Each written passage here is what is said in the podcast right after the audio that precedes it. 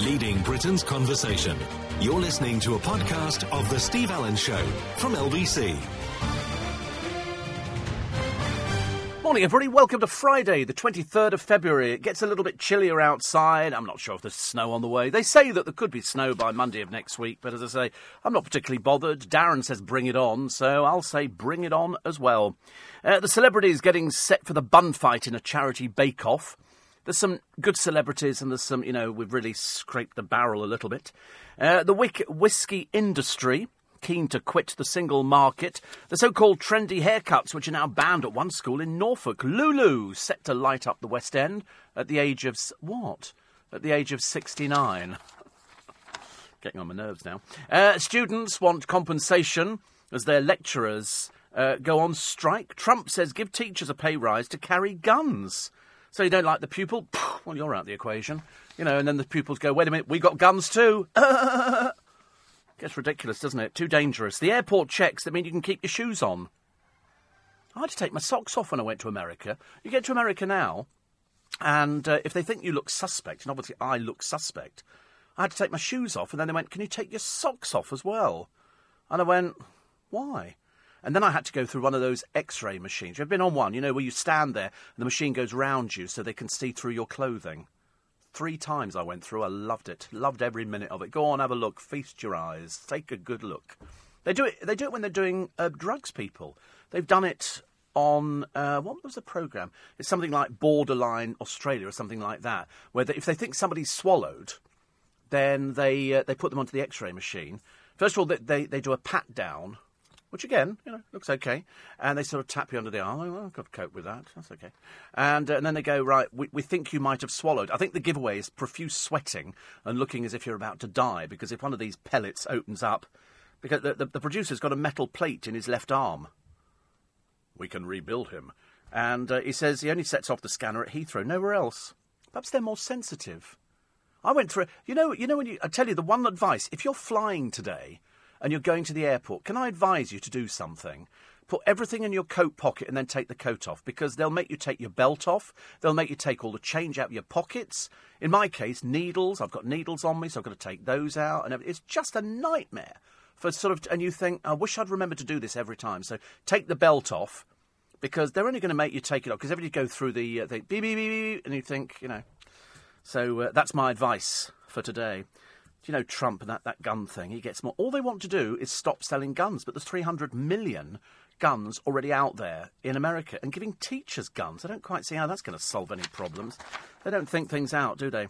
Uh, Rebecca Vardy. I didn't know who it was actually. She's she just turned up on Loose Women. They must have had a cancellation or something. They decided to book her on there. She droned on about having a boob job, and um, as I say, I just kept thinking, you obviously think you're something special, dear. You are crap on the television. You're, you're not even a, worthy enough to be considered a celebrity. You're just somebody who drones on about themselves. You're getting about as boring as Katie Price, who thinks she's seen a ghost. That'll be Peter Andre, I should imagine, coming back to haunt her. Or, or any one of the other men she's, uh, she's slept with. Victoria Beckham says she never washes her jeans. That's a bit rude, isn't it? I mean, shouldn't you wash jeans, I would think? Because you remember, the, the, the, poor one who can't handle her booze is, uh, is pictured staggering out of a restaurant. It's an old picture. The old picture, I knew it was an old picture because she's got a damp patch down in her crotch. And she says she spilt a drink. You know, because everybody else is going, you've had, a, you've had a skinful and you've wet yourself. It's as simple as that. We've all done it. Everybody's done it. Men are constantly seen on the television you know, going for a wee behind a car or up against a wall or a bin or something like that. Because men have the inability, when they're in a pub or a club, to actually remember to go to the toilet. They should really have matrons standing at the entrance and as they leave the club going, Have you been to toilet? Because you have to say that to them because it's an offence to urinate in public. And then I was horrified, horrified to hear Darren saying that he, he didn't like these. He didn't want to ban them, but he didn't like these programs on the television, like the Benefit Street and Can't Pay Will Take It Away. Oh, I love them. I don't like the Benefit Street one. I'm not interested in people who can't get off their fat bums and get out there and do a day's work. That really annoys me more than anything. You know, people people who don't work and have no intention of working. You know, if there's a medical reason, fair enough. But I'm just not interested in people who are bone idle and play the system. There's a guy the other day. He pretended he was having a stroke so that he could get a free ambulance to hospital to visit his friend. I mean, you know, the thickness of these people, like the people calling, you know, the police about the Kentucky Fried Chicken. They don't come any more dumb than that, do they, really? Uh, if you ask people how much you need to win on the lottery, and they go, okay, you've got five million pounds, most people say that's not a great deal of money. And the answer is it's not a great deal of money. Five million pounds in London, you could buy yourself, you know, a reasonable house. If you want to live in a nice area, if you want to live in Chelsea or you want to live, you know, Highgate or place like that, five million pounds doesn't go very far. And then if you want to sort of give up work, which some people do, I would never want to give up work, which obviously will please my boss no end. Uh, John Travolta, you're the one that I want. Oh, oh, oh, honey. Uh, confirms that Grease, the 40th anniversary reunion plans, they better shape up wasn't my gang uh, gag. It was the uh, it was the producers. In fact, we're using a bit too much of his material. He's going to start getting royalties. Unlikely, I think. Uh, drink your milk, you big baby. You'll have to work that one out for a little bit later on. And Gemma Collins, the rude fat bird on the television with the filthy mouth, fails to turn up to a date and leaves a man standing on a station with a box of chocolates. Bit of a waste with her, I think. She could eat the factory. And um, and a bunch of flowers, and she failed to turn up. So the train went off without him or her. And uh, that was a bit embarrassing, wasn't it, really? She said, uh, when people were tweeting, saying, How rude are you? The answer is, She's filthy rude. She's disgusting. And, uh, and she then goes, Oh, you'll have to wait till Sunday for me to tell you the real reason. Why didn't you phone him, dear, and have a little bit of, uh, little bit of politeness? That's why nobody wants to go out with you. You're nasty. Vernon Kay pictured with his wife Tess on the front page of today's Daily Star. That's a bit ridiculous. The event happened on Wednesday. How late are they at the Daily Star? Hardly worth bothering, dears. They say it's the first picture of them together. Well, why don't you go round their house? You'll see them going out all the time. What's the matter with these people? Why are we so obsessed with people's relationships? Why are we so obsessed with, you know, people going out? They, have got Gethin Jones, who's 73 or something at the moment, used to be a Blue Peter presenter. When I say blue, blue really is the colour. And uh, and he, he went out with uh, with Katherine Jenkins, and I think she adored him and all the rest of it. He's 30 now, and he went out with one of those bra models, or so, you know, somebody who'll get their bits out for anybody. And uh, that's all finished now. So she'll step back into obscurity uh, because people are obsessed with it. You know, how do you become famous? Well, first of all, you get a copy of my book. So you want to be a celebrity? It's available on Amazon. It's very reasonably priced and um, and then and you hang around with somebody who's famous. If you want to be famous, hang around with somebody who gets publicity. So you have to go through the. So you be you be looking through the papers, going right. Who do we hang around with? I suppose to really get a picture taken, you'd have to hang around with with uh, Victoria Beckham. But if you notice, she's never pictured with other people. She doesn't want anybody getting celebrity isms, Dom, on her back or on her front, uh, or on her side, or just about anywhere at all. But uh, or you could go out with Brooklyn Beckham. That that'd give you some publicity. Who else is photographed regularly in the papers? Nobody really. Not not anybody on a regular basis. You know, you can guarantee you'll open up the papers and every day there will be a picture of the Beckhams, either Dave falling over, modelling pants, I mean, that was hilarious to start with, wasn't it? Every man looking at David Beckham in a pair of pants goes, Men don't look like that in a pair of pants, dear. They really don't. That looks like you've had sort of something added, like a sock. As in the case of Mr. Teeny down below, Peter Andre. Poor little soul, honestly. Deeply embarrassing, isn't it? Uh, also, with salt and vinegar, the culprit in the tooth wrecking snacks. And it's not just um, um, uh, um, crisps. Fruit tea apparently is really bad for you. Fruit tea is terrible. Whereas it sounds delightful, doesn't it? Fruit tea. There's people in the office here, snobs, and they have fruit tea. They've got them in, in the cupboard at the bottom. There's an array of people's fruit tea. I just have bog standard, you know, Earl Grey, Lady Grey, breakfast tea, stuff like that. But uh, they have the fruit teas, which is lemon, black currant, green t- green tea's very popular. I saw a woman in Costco the other day. She bought three items a stack of cakes and some green tea and or something else she bought. I was I was more concerned about that. She didn't look like she'd be drinking green tea. It's supposed to be very good for you. Does Aussie boy love it? Yeah, but look at the state of Aussie boy. I mean, God, never. You don't want to look. I mean, he would be the living proof of don't ever touch green tea. His, his hair's fallen out. I can say this because he's not in the country at the moment or ever likely to sue because he's got no money. And uh, and factually correct, his hair's falling out. It's dropping out. I mean, seriously. Mine, mine went years ago, but I've still got enough on to go to my hairdresser, Kasha, uh, and to sort of have a little, a little tidy up. I was going to have a tidy up today because I'm out this evening, and then I decided not to. Uh, Cheryl's PR love machine, apparently she's fuming fuming that people actually dared suggest that their relationship was a bit bit fake and a bit fraud. It's a bit silly, really. She doesn't know how to play the press. Mind you, you know, when she's had a drink, you don't want to tangle with her. She's not very good at all. But we do have a lovely girl today, seven years old. She's raised £150,000 for the hospital which treated her dad. So well done to her. And also the, um, the fact that Lulu is going to light up the West End at the age of 69. So she's going into. What are you eating? 42nd Street. You, I didn't say I could give him the quavers. Don't give him the quavers. I've told you we've done this before with, with APs, and it spoils them. They're not used to this sort of luxury food where they come from. You know, I toyed with the idea of either getting those, I can't remember what they're called, what are they called, flapjacks? Or those, or the things covered in chocolate, which are like crunchy inside with chocolate bits. They look quite nice, and I thought, no, because I might want a couple of those. They're like sort of candy kind of. Anyway, they're lovely. I could eat a toffee apple right now. I could absolutely eat a toffee apple. They don't have toffee apples in France, do they? Do you have toffee apples? No. What do you have at the fun fair then? What what what would be a what would be a food that you would have at the fun fair? We have candy floss and toffee apples. What would the French have? Uh, candy floss you have. Do you pardon? Ba uh, ha, ha. Oh, right. What is it? Oh, that's candy floss. Oh, right. Is it made the same way as ours? Oh, right. How straight. But you don't have toffee apples? No. You are a bit more sophisticated. It is true, actually. Have to go along with this charade, don't we? Oh, you're so sophisticated. yeah, all right. Make a big deal about it. Try and make me feel even worse.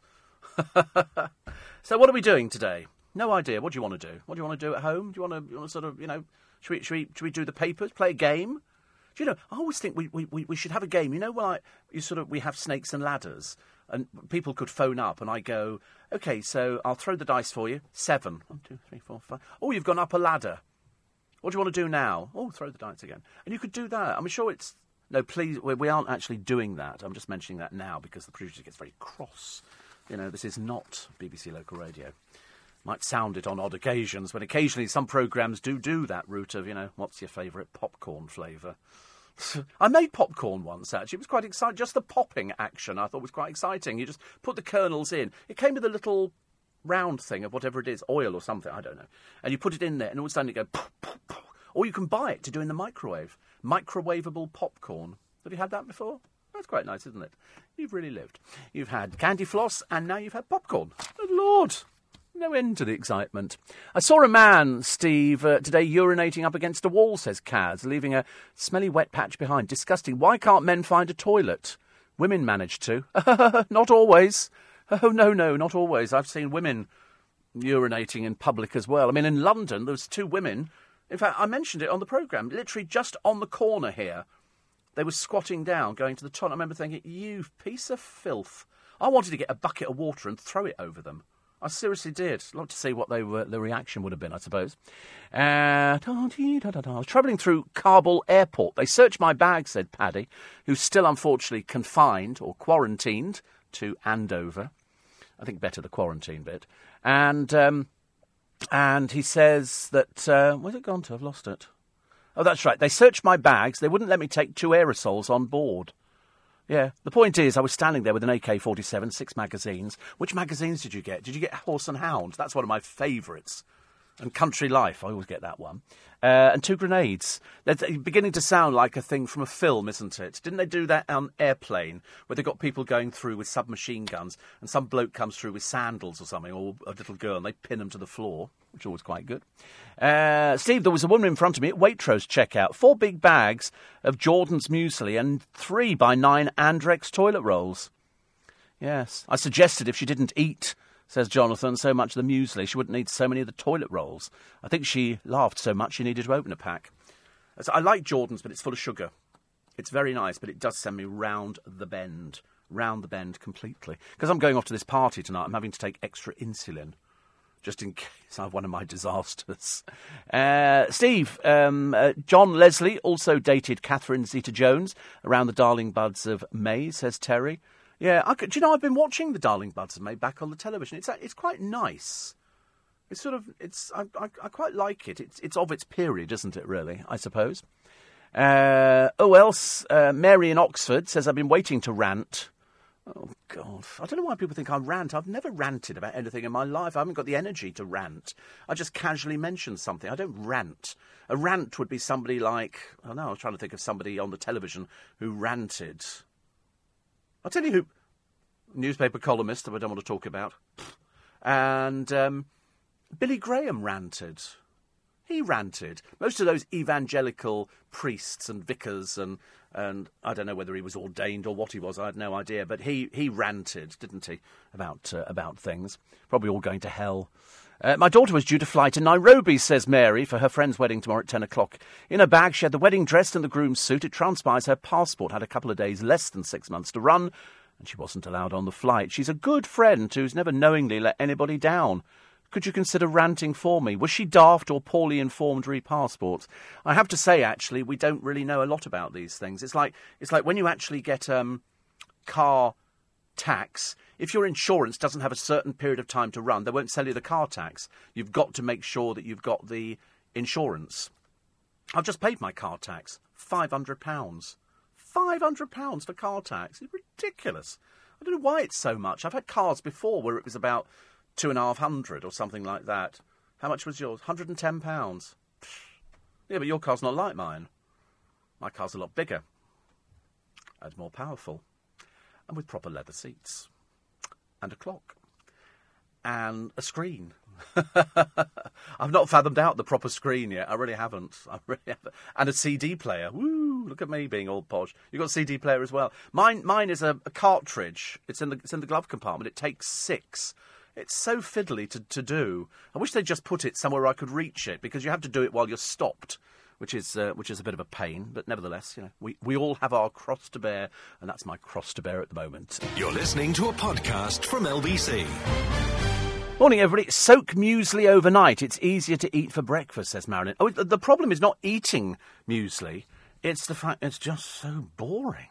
Seriously, I would rather eat a coconut mat than eat muesli. My mother used to eat muesli every day, and she used to. She did what what what you say. She used to soak it, but it just doesn't interest me. I couldn't care less. I don't think it's going to make any difference to the longevity of my life by eating muesli or having you know the, the, Jordans is nice, and I like country crisp. You know, all the things that have got really bad stuff in are all the things that I like. And that's the problem. I feel a bit guilty about the things. So sometimes I buy a little. I've got a little packet of cornflakes at home. I mean, it is a little packet. It's almost like a, a pretend packet. It was only a pound. And I bought it thinking that will encourage me not to eat cornflakes all the time. So, and I would, then I thought I'll eat cornflakes when I come in here. And then I thought, no, why bother? And you see people eating frosties and stuff like that. I wonder if they have cereal in France. You have cereal in France? Do you have, oh, right, Pukka cereal. Nestle. What sort of. Yes, you must have all the, the standard stuff, must you? Do you get Kellogg's cornflakes? You have that. Frosties? Cocoa Pops? Rice Krispies? Most popular one called Smacks. Oh, right. Chocolate filled things. Oh, right. And so, oh, presumably it's like Cocoa Pops then. When you pour the milk in, then eventually you get chocolate milk. So you eat all the bits and then you drink the, the, the remainder. How lovely. I've not had Cocoa Pops for years. We didn't we didn't have them in our house. My mother was far too snobby to have anything like that. We don't have Cocoa Pops, Stephen. You'll have muesli like everybody else. But nobody else, Mum, is eating muesli. I was three. Ridiculous, honestly, trying to force feed a child muesli at three. I've got it stuck in my throat, Mum. if you cough that up, you're out. so I didn't. I didn't. But uh, no, I always wanted to cook breakfast when I was at home, but we didn't have the money for a cooked breakfast. Would have been nice, wouldn't it? But uh, also, I mean, at the weekend we, we could have. We had a toaster. Yeah, we well, we didn't. We had a toaster eventually. We had it the under the grill toaster, which always burnt, as you can imagine. And because my mother wouldn't throw anything out, we had to scrape the the blooming to- I don't know why. We had a cat though as well. The cat would sit there just waiting for the food to fall on the floor and then pounce on it, knowing that we couldn't eat anything at all, which was great. Uh, Martin's on his way home again. He says, I, I did search for Firefly, and like yourself, no luck. I'll keep my ears open. Uh, he says, I love your interview with, uh, with Derren. Yeah, we've done Derren a few times, actually. We did Martin Shaw the other day. He's super. He's lovely. We've done Fern Britton. In fact, we've actually had a really, a really I think um, in two weeks I've done nine interviews. I've got another two tomorrow, so we're we're stockpiling, as they say. You know, you always stockpile for a lean period, but we're, we're getting some really lovely people. Martin Shaw is going to be in a political drama down at the Playhouse Theatre, which opens tomorrow. It's uh, previewing tomorrow afternoon for the matinee. If you're a fan of Martin Shaw and Maureen Lipman and Honeysuckle Weeks and Glynis Barber, there's an all-star cast down there. It's worth worth going down to see. It's American, written by Gore Vidal some uh, 60 years ago. And only it never came to the West End because they thought that the public wouldn't appreciate a political drama. But I said now is exactly the right time. This is about a president who will, uh, or a budding president, a candidate, who, will go to no end of, uh, of the earth to try and, you know, win. You know, and he's having affairs as well. So he's, uh, he's a philanderer. I send it back as well to you with Cocoa Pops. See you later. Uh, eight. So I have to say goodbye to people. It's a routine in this in this uh, radio station. You have to. It's like you know, people come in on the Monday morning. You go hi, you do high five. Then we have a group hug, and, uh, and then when they leave, you go bye. You know, it makes people feel wanted, doesn't it? Have you tried cherry Lambrini wine in taste? Only three pound a bottle. What value, says Tracy? Do I sound like the sort of presenter who's going to spend three pounds a bottle? I'm not going to waste that much.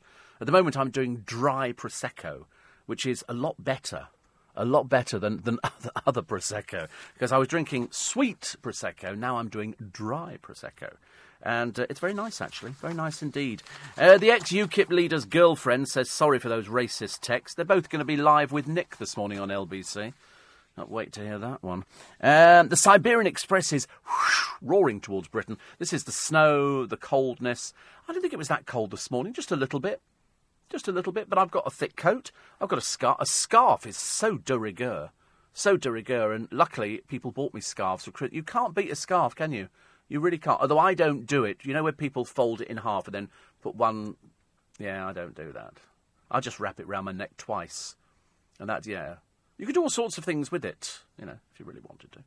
And uh, it's not, it's very good for you, especially if you're a broadcaster. The one thing you want to keep warm is your neck. So I've got to go out this evening. I'll probably be outside in the open air, and I should be wearing my blooming scarf. I tell you, we're looking for places to eat in Hackney. Anybody got any ideas about that one? Apart from Kentucky Fried Chicken and Burger King and all the other places, there must be something that's a bit better, is there, in Hackney? Sorry. Everybody's got beards in Hackney. Have they really? They're hipsters. Do you know beards used to be fashionable, didn't they? Somebody's, you know, sometimes James O'Brien attempts to grow this little bit of fluff and uh, and then somebody asked me the other day. They said, "Have you ever had a beard?" I said, "Don't be so silly. Of course I haven't.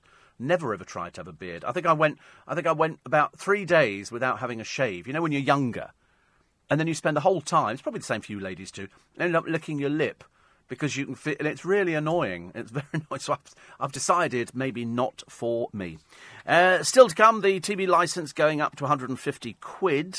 The career girl scared of being left on the shelf, so she's got married to a stranger on television. What a sad state of affairs that is, really.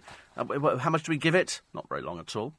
Uh, also, the racist anthrax threat to Harry and Meghan. Police are on that case. Can't wait till they find the person. You wait, it'll be some ne'er do well. It'll be some. I was trying to work out the other day who would be stupid enough, apart from Henry Bolton's girlfriend, to uh, to send a racist letter to uh, to Meghan and Harry. I mean, you can't do that in this day and age. The police, once they found out where it was posted, the net is closing. Believe you me, the net will close. I was watching a, or I'll tell you about a program I watched on the television the other day, and I can't remember what it was called, but it was it was very very interesting, very very interesting. You're listening to a podcast from LBC. Morning, everybody. 27 minutes to 5. It's nice to have your company. It's Friday, the 23rd uh, of February, which means Payday. Always cheers people up, doesn't it? Yep, we've been paid. Everybody jumps on me. Yeah, thank good. Everybody getting a little bit desperate this month. people were desperate last month. They're getting more desperate this month. Uh, there's a restaurant. Well, there might not be a restaurant anymore. This is an Italian restaurant in the West End which may have served up puddings topped with mouse droppings. Yes, it's that filthy. This was um, a branch of a restaurant called made in Italy. Uh, a customer had reported a smell of mouse urine. Didn't even know there was a smell to mouse urine in the restaurant in Uh, in January, last January, the inspectors discovered droppings in the basement, under the pizza oven, on knives, and on top of cleaning cloths. That's how filthy this, this place was. The restaurant was shut down for a week and did a deep clean, but had an infestation of cockroaches when it was inspected later, after another six months. Westminster, Westminster Magistrates Court heard the District Judge Michael Snow said it posed a significant risk to human health. I'm scandalised by this. Mouse droppings were found on top of a sugar shaker, and contamination is going straight onto the food. The reputation of London is going to be dragged through the mud if this sort of thing is allowed to continue. Brothers Giuseppe and Angelo Cosaro of the family run Made in Italy appeared in court to plead guilty on behalf of the business to three health and safety breaches. The prosecutor says that the inspectors visited in January last year the officer decided there was an imminent risk to public health. The cockroaches were found in an inspection in July 2017. There had been little or no improvement. In October 2017, mouse feces were found. Jeremy Woodgrave, mitigating, said the Marylebone restaurant is the only branch of the Made in Italy chain which has suffered hygiene problems. I'm told that this site is somewhat the exception to the rule. They've been fined £75,000 plus 1,875 quid in court costs and fees. That is the trouble. Where you get food and where you get a lack of hygiene, you get mice. And London, well, they say that here you are never further than six feet away from a rat. And I've seen them in Leicester Square. Why? Because we've got food places down there. You could see them running across the ground. We've had foxes wandering through Leicester Square. It's as bad as that. In fact, the Kentucky Fried Chicken restaurant, which I think has gone now, was infested twice. There was also another place, um, TGI Fridays in Covent Garden. That had an infestation of mice as well. And I've been out there in the daytime and seen running down some of the little alleys by the restaurants mice and rats. Seriously. There's that because there's food. And you don't know, do you? Until these people. I mean, I, do you know, somebody tells me there's you can smell mouse urine. Who would know? Who would know? But I had to mention it to you because it appeared in the uh, in the papers. Uh, the Daily Star. Nice to see you for some reason. This is uh, Vernon Kay and his wife Tess, and uh, they haven't been seen out uh, for eight months. Well, you must try harder. But this this is at the Brit Awards. That was Wednesday. It was the Brucey tribute. Oh, right, the Brucey tribute. And, um, sorry, I forgot, I've completely got that wrong, actually. And they say they put on a united front. I mean, is, is their marriage on the rocks or something? I wasn't aware of that. I just assumed that he's, I mean, he's a very good looking boy. She's sort of average presenter. I mean, I, I mean that, you know, in a caring, professional kind of, uh, you know, artistic licensed way. She's average. She's very average. She's not, uh, you know, not, uh, not one of our top presenters. Uh, Cheryl Tweedy, furious, and you don't know what upset her. Oh my God, when she's riled, she could be very horrible. But uh, she's hit back at claims that she and Liam were faking their shows of love at the Brit Awards. It was ludicrous and a bit weird to suggest their touchy feely display was just publicity stunt, she raged. She, you imagine, as she laid out the waitress. I made that bit up, incidentally, just to, to add to the. Because they say, as she raged. How do you rage and do something like that? Why don't you just say, don't be silly? Why, eh? Of course we're together. Look, look, I love him. Look, squeeze his bum. like that, you know, as opposed to raging. Raging makes it sound a little bit more drastic, doesn't it? And a little bit more, you know. She does have form. She does have form, we know. You know, nothing you can do about that, really, is there? Uh, also, um, TV star Ben Fogle's wife has hit back after she was blasted for being naked in front of her kids. Marina was criticised after revealing to a newspaper that her kids have seen her nude. But she told Good Morning Britain, I'm not a nudist. I don't, you know, I don't burst into their rooms. Da da! You know, she doesn't do it like that. They just walk around. But I mean, you know, most people must have seen their parents naked, mustn't they, at some point? I would have thought, you know, when you're young. No? Oh, well, just me. it is odd, though, isn't it? Anyway, I'm sick to death of Cheryl. You, Cheryl, why don't you go do something? You know, like go Go make a record or something. But she says it's ludicrous. A way, A, it's ludicrous. You know, me and Liam, we'd like, you know, really hot together and all the rest of it. Yeah. I bet she was furious when old Rita Ora popped up on stage in her underwear. I bet that, that wasn't going down too well. They've got pictures of uh, Anna Friel on a big night out. She took her daughter, which was lovely. And who else we got? Rita Ora, Jack Whitehall with Liam, and, and then Abbey Clancy I don't, I don't know what she was doing there. Perhaps they were making up the numbers, or somebody dropped dead at a table and went, oh, "Is Abbey Clancy available?" Of course she is. And so she then turns. I don't know what she was doing there. I don't. I don't quite understand. It was the Brit Awards.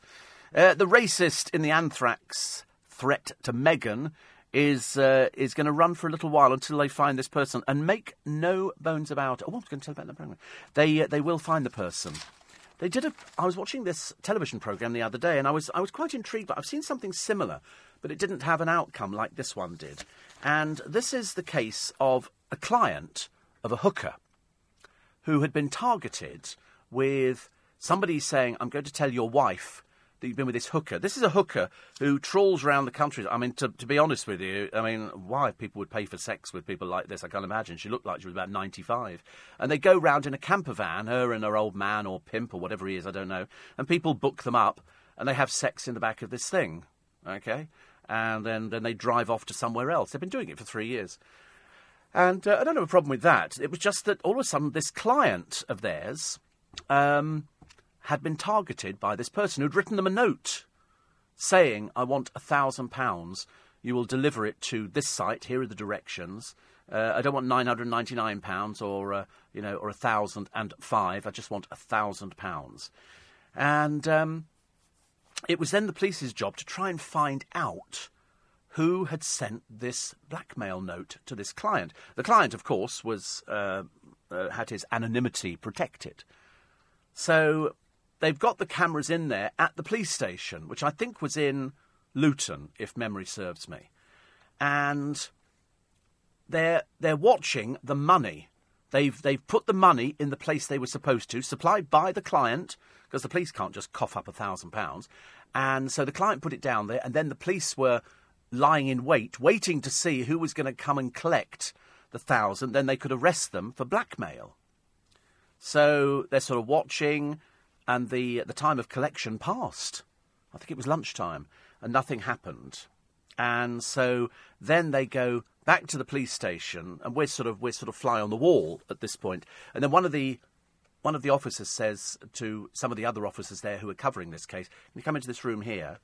And we weren't privy to it, but they come out, and they go down a little corridor, up a flight of stairs, and across a little corridor, then into a room where somebody is doing the surveillance of the site where they've got the money. They've got cameras trained on it, and it's his job to sit there and watch. And they say to this bloke, uh, "You know who we are?" And he says, uh, "Yes, sir. Yeah, so and so, so and so." This this guy's a copper. He's a detective, detective sergeant, I think, and uh, he's what? He's the blackmailer. He's the blackmailer. He's the one who is blackmailed, and he's sitting there looking after the case. And they say to him, "You're under arrest for blackmail." They go back to his house. He's married, and he doesn't cover his tracks at all, considering he's a copper because they go through his computer, they find every site he's been on to. He's been on to hooker sites, he's been on to massage sites and everything else. He claimed that he'd written the note so he could get a thousand pounds to help one of these hookers come off drugs, which turns out to have been the biggest lie that he'd ever told. But because he's a police officer, he's investigated by his own force, and, the, and they're all talking. They're going, you know, he's been arrested for that, so and so. Really? Because he'd just done a very good paedophile case and all the rest of it. But in, their, in his kitchen at home, they found a copy of the blackmail note. He printed two copies off and he just ripped one off. As opposed to shredding it, he just ripped it up and put it in the bins. They put it all back together again. Anyway, when they put him in for questioning, he did the usual thing, which crooks do, which is, you know, do you have anything to say about the blackmail note that you sent to this person? No comment. And every answer was no comment. Every answer was no comment. Uh, the police have built up the case because they found everything. They found all the sites he's been to. They're mainly pervy sites. And, uh, and so what they can't work out is why somebody would risk a job in the police force and a pension for a thousand quid. And it turns out he had gambling debts, he had all sorts of debts, he'd borrowed money and everything else. Uh, as opposed to going to them and saying, "Listen, I need money. How, you know, how, how, how can I, uh, how can I get round it. Um, he didn't. He decided to go ahead with this thing. But uh, so eventually he was he was let out on bail, but they got him into court, and uh, he got sentenced to eighteen months for this uh, blackmail. Well, anyway, the chief constable intervened because eight, eighteen months means nine months when you actually come out. And the um, chief constable intervened, and he got three years. They, they changed it to three years. They suddenly realised the gravity. This is a police officer. This is a bent copper who was blackmailing, but also working on the case. And the look on his face when, when the cameras turned up in the room where they said, We're arresting you on a charge of blackmail, and he was handcuffed there and then, he must have thought, Oh, gosh. And he sort of did his little teary bit and then apologised to his wife, a bit late by that time. But as I say, the big question was, why would you risk everything for a thousand pounds? You know, you know, not realising. See, nowadays, if somebody's being blackmailed, they go to the police immediately. The police can stamp on it. So if, if you're being blackmailed by somebody over something, you know, like sleeping with a prostitute, but you might have a wife who isn't aware you're sleeping with a prostitute, well, that's the way you work on it. You know, you go to the police and you go, listen, this is happening. Somebody's blackmailing me. It's like, you know, the internet troll who sent that thing to Meghan Markle and Prince Harry. They're going to find them, and you're going to see pictures of them in the paper. In the same way that you're going to see pictures in the paper very shortly of one of these little motorbike thieves, one of these little tow rags, you know, the one with the funny mask on, who thinks, you know, I just thieve, that's what I do, I thieve, and all the rest of it. And you think, yeah, you just thieve. But when you go to prison, they'll be taking stuff away from you, won't they? And uh, and they will get them. They don't they don't survive very long. These people because they get overconfident. They think they're really clever. But this was the dumbest copper ever. And the little boy on the motorcycle, it could be a little girl actually. Perhaps he's just pretending. Um, you know, will eventually be caught, and that's when the courts will come down very heavy. So the person who sent this stuff through the post. There'll be fingerprints. There'll be all sorts of stuff that they, they can take off there that they can find. They will find out which area it was sent. They will find out whether it was done in a post office or whether it was done in a post box. They will find out, believe you me. They'll know the time it was put in there, they'll know everything, and they'll then check CCTV of the area because there will undoubtedly be CCTV. And then we'll all go, oh my God, it's a little old woman, or it's a little old man, or it's just a sad old pervert. You know, it'll be, they will be found, I promise you. You're listening to a podcast from LBC. I just had a panic. I just had a panic over whether or not the MOT was still current on the car. And luckily, you can go onto the DVLA website and you put in the car registration number. And my car tax now runs through to 2019. So that's quite good. And because uh, I've already paid that in advance. Doesn't run out till March, I think. And luckily, we got till August on the, um, on the MOT. Dreadful, isn't it? August. Honestly. And then we are Christmas again. It will. It'll all start coming in at the same time. It's a dreadful, dreadful state of affairs. Yes, you've got. I've got more time on more on my MOT than you. Yours, is, oh right, it runs out tonight. Small wonder when I mentioned we got paid today, you got very excited. Mike in Bromley says there's a pie and mash shop in Hoxton. Is that near Hackney? Oh, is it? Oh, right, it is. Oh, right. But why does Hoxton always sound like it's a different part of the country to me? I quite like the sound of it. It's good. Uh, Snow A says, little Julie, can just see you on a sleigh being pulled along by a team of reindeer through Twickenham. Well, Chris Lowry reckons that we've definitely got snow. He says next week uh, we will have snow. Monday, probably, and running through the week. And I thought, good Lord above. Can't believe it. Because it was supposed to be this week. So I was quite right. This week, we didn't have snow. Somebody wrote in and said, oh, yeah, we're going to have snow this week. And I went, no, we're not going to have snow this week. And I was quite right. We haven't had snow this week. Might have it next week instead. You can't get everything right, can you? But at least I got that right. I'm quite looking forward to it, yeah.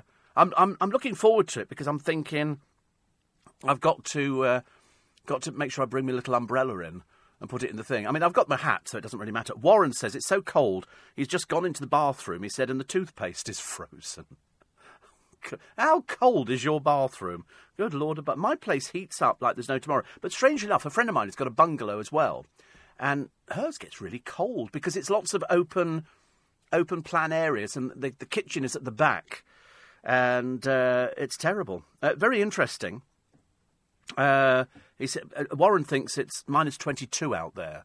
I didn't know. I didn't think it was that cold, but I don't really suffer. I just come outside, get into the car, and then sometimes they've got the heating on, sometimes they haven't. But I mean, because I'm wrapped up warm, I'm okay. But the current temperature, um, I don't know.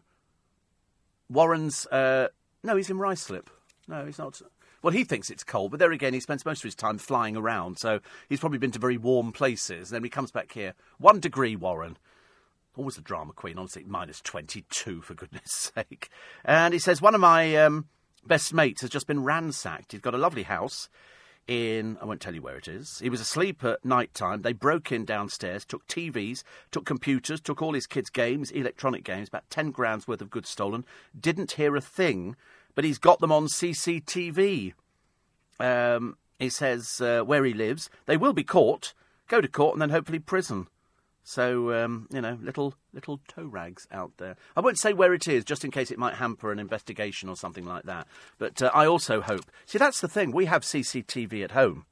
Uh, in fact, we have. Uh, I forget how many cameras it is we've got. I'm trying to think when, when on my television it comes up one, two, three, four, eight. There's probably about ten 10 screens of different parts of the property, inside and outside, and on the doors, so you can see people going in and out. So if anybody ever get burgled, got burgled, touch wood, nobody ever has in 30 years. We've never had a burglary because you just can't walk in. You know, it's got a master key, and then you've got to know all the combinations on the doors to get through. And then because there's always people there, and we know everybody, and you can fo- so you could follow somebody through the building. You know, if they were if they were on the rob be quite easy to follow somebody. Front page of the Mirror today Cheryl rage at love split stunt claims. This is because some of their friends, apparently, according to the newspapers yesterday, said it's just a stunt. And so what they've done, they've actually done a piece where other people have gone, listen, we are together, we are together, and then magically they split up. Because it's a little PR machine goes in and they go, oh, I don't want people saying that about me you know, and then the next thing is it's all finished. They go, it was the pressure. It was the pressure. We all go, oh, shut up. Shut up, shut up, shut up. Uh, John Travolta, he's the one that we want, has confirmed that Grease uh, will have a reunion for their 40th. I got chills, they're multiplying. She did tell me that she was practically poured into those leather trousers.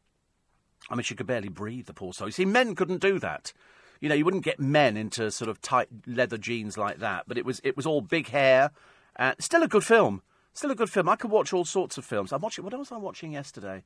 I was watching a film. Oh God, I can't remember. One word, and it was about the Catholic Church's cover-up in Spotlight. The Catholic Church's cover-up over paedophile priests. Boston was it? Is that where it was? And uh, and it's so good I've had to sort of, if I've had to go and do something to eat, I've had to stop the film, then I've come back, and then I've forgotten about it and gone to something. So I'm, it's taking me about, I've, I've seen it before, it's taken me ages and ages. And it's such a good film because they work so hard on it, and of course, because it's based on fact, there was a huge Catholic Church cover up, as indeed there has been over the years. I've lost track of how many popes have had to try and get rid of these paedophile priests. I don't know why it's so easy in the Catholic Church. I suppose because if you're Catholic, you you trust your priest. You know, and unfortunately, trusting the priest led to some, you know, pretty awful moments. And in fact, they just moved people around and they carried on abusing children. Best cars nowadays, says a friend of mine who knows about cars, he says, are those that you can set to automatically preheat while you're still in bed. Gee, I don't have that in my car. You actually have a car that preheats while you're still in bed. How does that work? How does that? That's Yes. My, my producer said, This friend of yours, Steve, must be quite rich. I think he's poor as a church mouse. he makes snakes for the school um, for the school play. So I've actually heard about this. So it preheat. So does that mean that the engine is running, or is the engine not running, or has it got some little thing in there which obviously you sort of push a push a button, and then and it sort of it just heats. How does that work? I don't. But it's no good explaining it to me because it goes in one ear and will come out the other. I'm rubbish about things like that. I really am. Talking about Grease, it's apparently possible uh, that. Um, Oh, Olivia Newton John. Am I supposed to say this? I don't know. Um, she might be at the summer barbecue. You know that every year, Warren's friend Robin, and he's a listener to this programme as well, has this summer party. And it's it's for about thirty of us, something like that. Uh, Robin's got a super house uh, over in Weybridge. It's all very posh. I, I take the car there because I feel like I can be safe, and um, and there's uh, it's it's really lovely actually. It's really lovely. The uh, the last time I went, there were police parked around there. Why? Because Tony Blair went, and so Tony Blair went, and uh, and then the wife turned up as well. Cliff was there and Warren was there, and were Calabro there? Gloria Hunniford was there with Stephen Way, of course, and Brian Connolly was there. It's it, but it's a very it's a very select little gathering. I don't know how I managed to get in on it. Seriously, I've got no idea. I think it's I think it's due due to Cliff and uh, and Warren probably, but uh, there is a rumor that this year Olivia Newton John might be going to the party because she's very good friends with Cliff. Can you imagine? My friend over in Vienna will be going crackers. If he thinks it, it, was bad enough when I interviewed her for In Conversation, if he thinks I'm going to a private party in a house in Weybridge where the garden is not big but it's beautifully done. It's, I mean, seriously, I mean, you know, in a small space. He's, you know, Robin must have had some very expensive designers in. There's a, a little bridge, there's beautiful bamboos and everything else, and a little sort of um, almost like a bar outside. Always has the party catered and it's just lovely. People just sit down, they have lovely food and drink and stuff. It's really nice. So if Olivia Newton John goes, my friend in Vienna's going to go mad. He's going to go really because we always take pictures, but um, I don't like to sort of you know put them up on the internet because it's it's a private time for people. So um, I think I've got a picture of me with Tony Blair. Because you just, I don't go to parties where Tony Blair goes. I'm surprised if I go to a party where there's anybody I know. I'm generally the most famous person I know at these parties. In this one, actually, I tell a lie. I did go to my friend Jackie Gill's party some years ago. Everybody was famous. Everybody was famous except me. I was the only one I didn't know. Everybody else was hugely, hugely famous. So we'll have to wait and see. Let's hope the weather brightens up a little bit. Go, I tell you. It's cold this morning. It's cold this morning, and there could be snow next week. Don't say I didn't warn you. Uh, the exodus of the EU migrants. They're very pleased to tell you that 130,000 people have left the country. And so, presumably, those amongst you who are going, oh, that's good, that'll, that'll change. No, 240,000 have arrived. So uh, we're exactly where we were before. The Siberian Express roaring in across the country with snow and ice and everything else. The ex UKIP leader's girlfriend says sorry for those racist texts. Once a racist, always a racist. I'm sorry, people just don't write this stuff and then go, oh, I'm not really a racist, because they generally are. Uh, anyway, she's coming in this morning to talk to Nick Ferrari. I'm sure you'll have a few comments on that one. Uh, the climbers rescued dogs from a peak. What on earth they were doing up there, I've got no idea. Celebrities set for a bun fight in the charity Bake Off, and uh, Stormzy, the rapper, ranting about the Tory party. You're listening to a podcast from LBC. Morning, everybody. Nice to have your company. Welcome to Friday. Frantic Friday, they call it, or f- Freezing Friday, which is probably more, more apropos. Uh, Victoria Beckham says she never washes jeans bit worrying, isn't it, really? I shouldn't imagine she knows how to load a washing machine. Do you get the feeling that as Frank Lampard can't load a dishwasher, Victoria Beckham would be absolutely useless in the kitchen? I should imagine between the five of them, one, two, three, four, five, six of them, is it? I don't know. I should imagine anybody can do any cooking at all. You know, I mean, the kitchen doesn't look like anybody's ever cooked in it. Uh, twisting the fairy tale endings, which is quite a nice one. I like that. British Gas axing 4,000 jobs. Uh, five more cops probed over the Hillsborough disaster. Rebekah Vardy droning on about having a boob job on loose women. I'm sorry, dear. Your, your reign of 30 seconds is over. The obvious signs of a desperate non celebrity. I mean, who do you think's interested? God, what an embarrassment. Uh, Gemma Collins fails to turn up to a date. Poor bloke standing on the stage. for a TV programme. He's standing there waiting like a complete dork and then she doesn't bother showing up. She doesn't even bother phoning him. She's that rude and offensive. Likely to be single for the remainder of your life, love, aren't you? Getting more desperate by the year. Uh, the students who want compensation, their lectures have been cancelled. Of course they want compensation. You don't pay huge fees to have lecturers stand outside going, we want more, whatever it is they want. Uh, the airport checks that let you keep your shoes on. I'm all in favour of that. And uh, Lulu, going to light up the West End at the age of 69. She's in 42nd Street which is lovely. It was a great show. Uh, also, we take all your texts and emails on the programme, 84850 steve at. I've got a Tesla Model X and my car preheats via my iPhone app whilst on charge. A friend of mine says he doesn't have one of those cars that heats up. Gets the wife to go and sit on the seat and sort of rub her bottom around a little bit just to make sure that it's taken. Because if you've got leather seats, they're freezing cold, but I've got heated seats. I didn't know I had heated seats first time I bought one and I thought I was I was becoming slightly incontinent. The time I got home, I thought this I don't like this idea. I'm sitting in the car, and then I realised they were heated seats. But uh, I just have got up and switched it on, and it'll be at least 20 degrees with all the windows clear by the time, time I leave the house. That seems quite good. The one that was sent up, that's um, uh, Eon's, what's it, isn't it? Uh, Elon Musk. Funny name, isn't it? But uh, he actually sent one into space worth about $100,000. I don't have one of those. Uh, Martin's a curling player. You're barred. Uh, another one says, with all these showbiz parties you're attending, what are you going to wear? That's the dilemma we all have. Well, actually, I went out yesterday. I've got, I'm going to this party tonight. I'm going to be staying, not at, I'm staying in a hotel. And uh, I went out and I bought two new shirts yesterday. Not because I, I, need two new shirts, but they were only 25 quid each. I think that's quite cheap. And uh, one's in green and one's in blue. And so then i will wear a shirt, then I'll put one on for the party for tonight, and then I'll change into another one for tomorrow. That seems quite. The trouble is, when I go away just for a night, it's a suitcase. Seriously, a friend of mine, Jordan, I mean, he, he drags around what can only be described as half of IKEA. I mean, literally, are you sort of, what, uh, you're only here for one night, what have you got? And I suddenly realised I've got to put stuff in, I've got to put the shaver in, all my tablets, my insulin. I like to take my own shower gel, a bit funny about that, so I've got my own shower gel.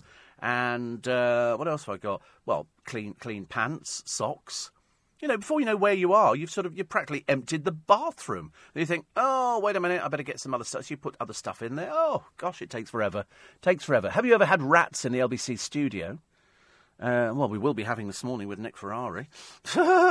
nothing if not, nothing if not on the button, ladies and gentlemen. That was a very greedy cop, Steve. I only paid two hundred and fifty when I got caught coming out of Susie's massage bar. Says Johnny G.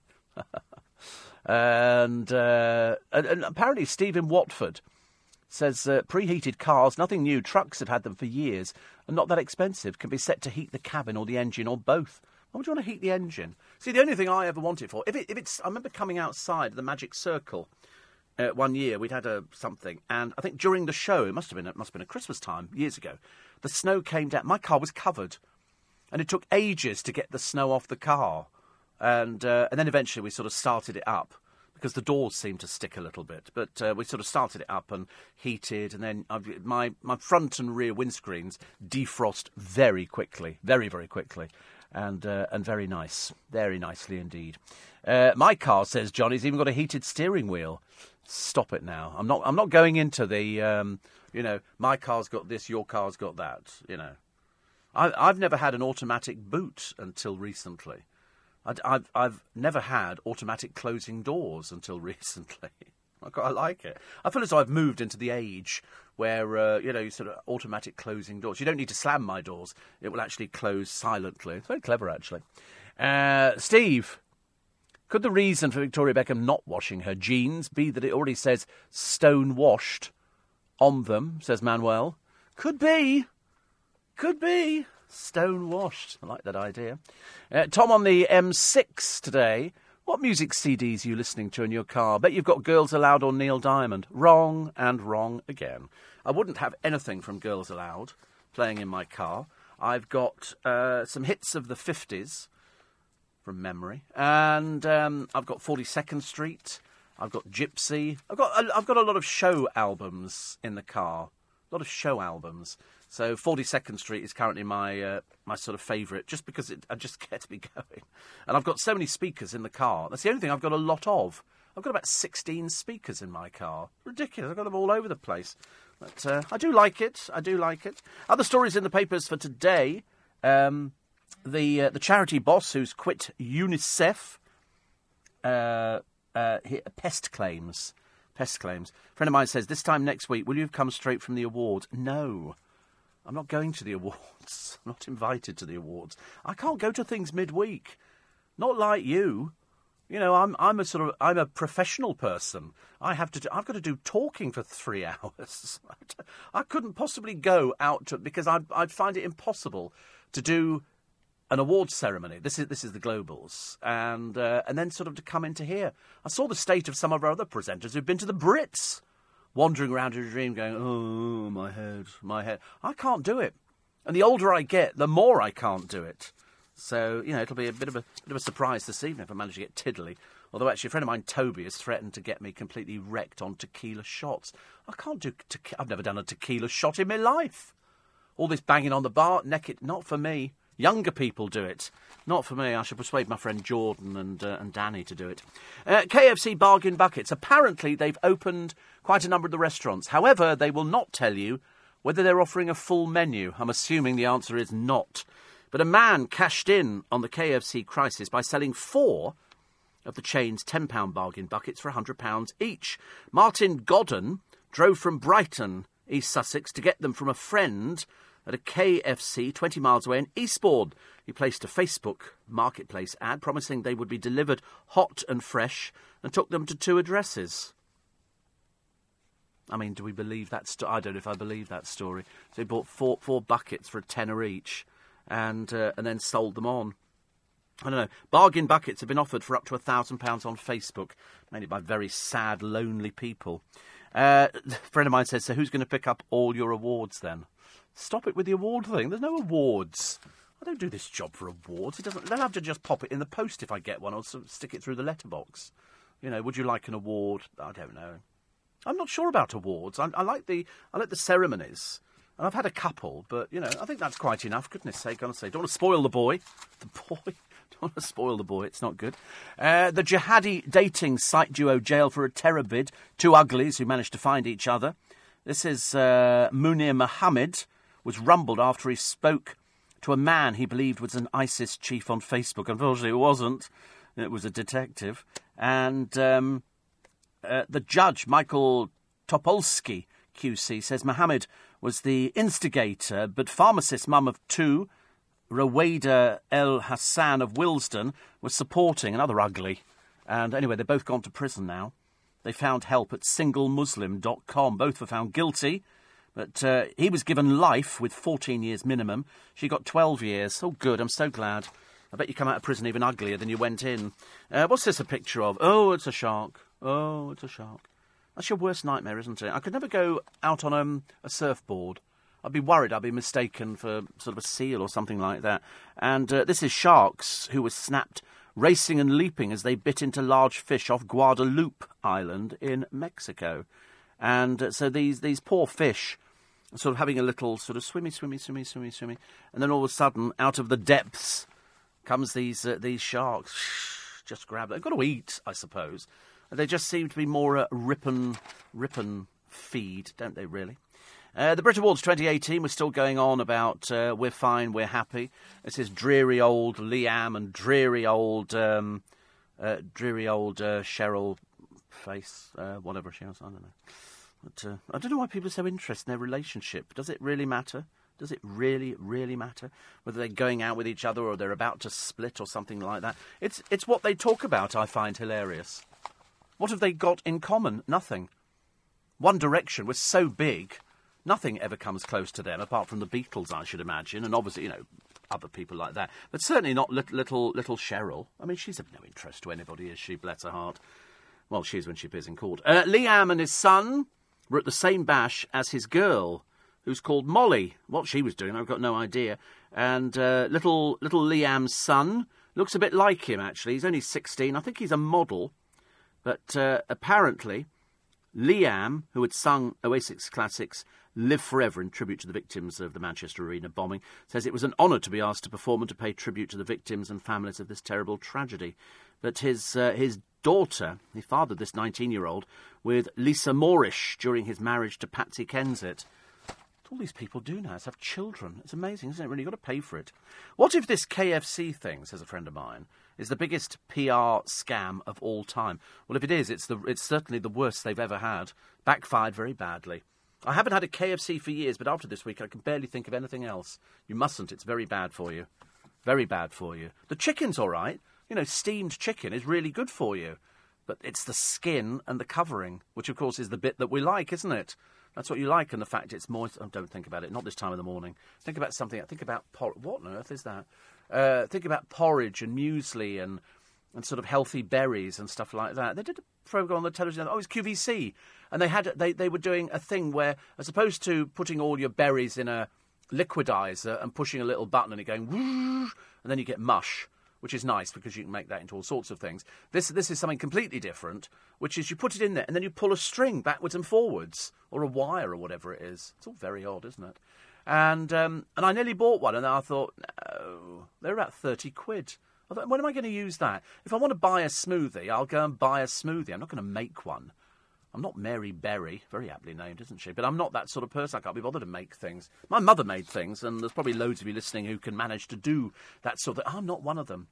The only smoothie I ever liked was was it strawberry and banana from Innocent, and then I had one that exploded in the fridge because I'd left it there too long. Because you kind of forget, don't you? You kind of forget, you, you sort of put, put stuff in the fridge, and then it gets kind of lost at the back of it. So you have to climb inside the fridge and start finding out what's in there. You go, oh, I didn't know I had those sausages. Oh my God, they've got legs. This, there's penicillin growing on them. Let's uh, sort of kind of leave them. Uh, the TV licence fee, 150 quid. I don't know what that works out per day, but I'm assuming it's held as uh, good value. 150 quid, I don't know. You have to pay for it, don't you? Because there's nothing more you can do about it. Fruit tea. Fruit tea, not good for you. It's rotting your teeth, according to the, uh, to the papers today. The acidic drinks wear away the enamel. Well, there you go. Got to be very careful. You're listening to a podcast from LBC. Morning, everybody. Nice to have your company. 5.20 Friday morning. Yeah. Love Friday. Friday's fantastic. Uh, the ousted UKIP leader, we're not racists. You can ask him, probably he'll say the same answer that you're going to get with, uh, with Nick Ferrari on breakfast this morning. Drink your milk, you big baby. This is the rhino calf, hand reared on how much a day? 70 pints of milk a day it drinks. God, can you find something smaller that didn't drink 70 pints? Because mum has uh, had a, a, leg fitted. And um, and so it looks lovely actually, but they are quite dangerous rhinoceroses or rhinoceri. Uh, what else we got here? Oh, a Fab, fo- uh, Fab Four note. Uh, this is one here, a very rare letter signed by all four of the Beatles. Um, it's uh, a message to an Atlanta DJ called Paul Drew, who travelled with the band in 1965. It says, Dear Paul, we just thought we'd like to write to you all and say thanks very much for your help on the tour. And so it's being sold. They reckon it could fetch £12,000. I often wonder why people sell it. Do they sell it because they need the money? Because I would want to keep something like that. I'd have it framed and, you know, make it look uh, nice. Uh, the latest uh, stupid haircut is. sorry. Good Lord above, where did that come from? Ridiculous. If that's Darren, there's trouble. Uh, short mac and sides. It's a new hairstyle, you know. I don't know why everybody's had odd hairstyles over the years. I was wearing my flat cap in the office the other day, and James O'Brien said, going, Peaky Blinders, Peaky Blinders. But shut up. Shut up. And then he, then he, came to Peaky Blinders, and he started doing the accent. Or something like I was a reject from the Hovis advert. From Birmingham. Birmingham Peaky Blinders. Terrible, honestly. Anyway, the short mac and sides, the headmaster's banned uh, it. It basically looks like they've had a perm and the sides have been shaved. It looks a bit ridiculous, but there we go. Kids have always had those sort of things, haven't they?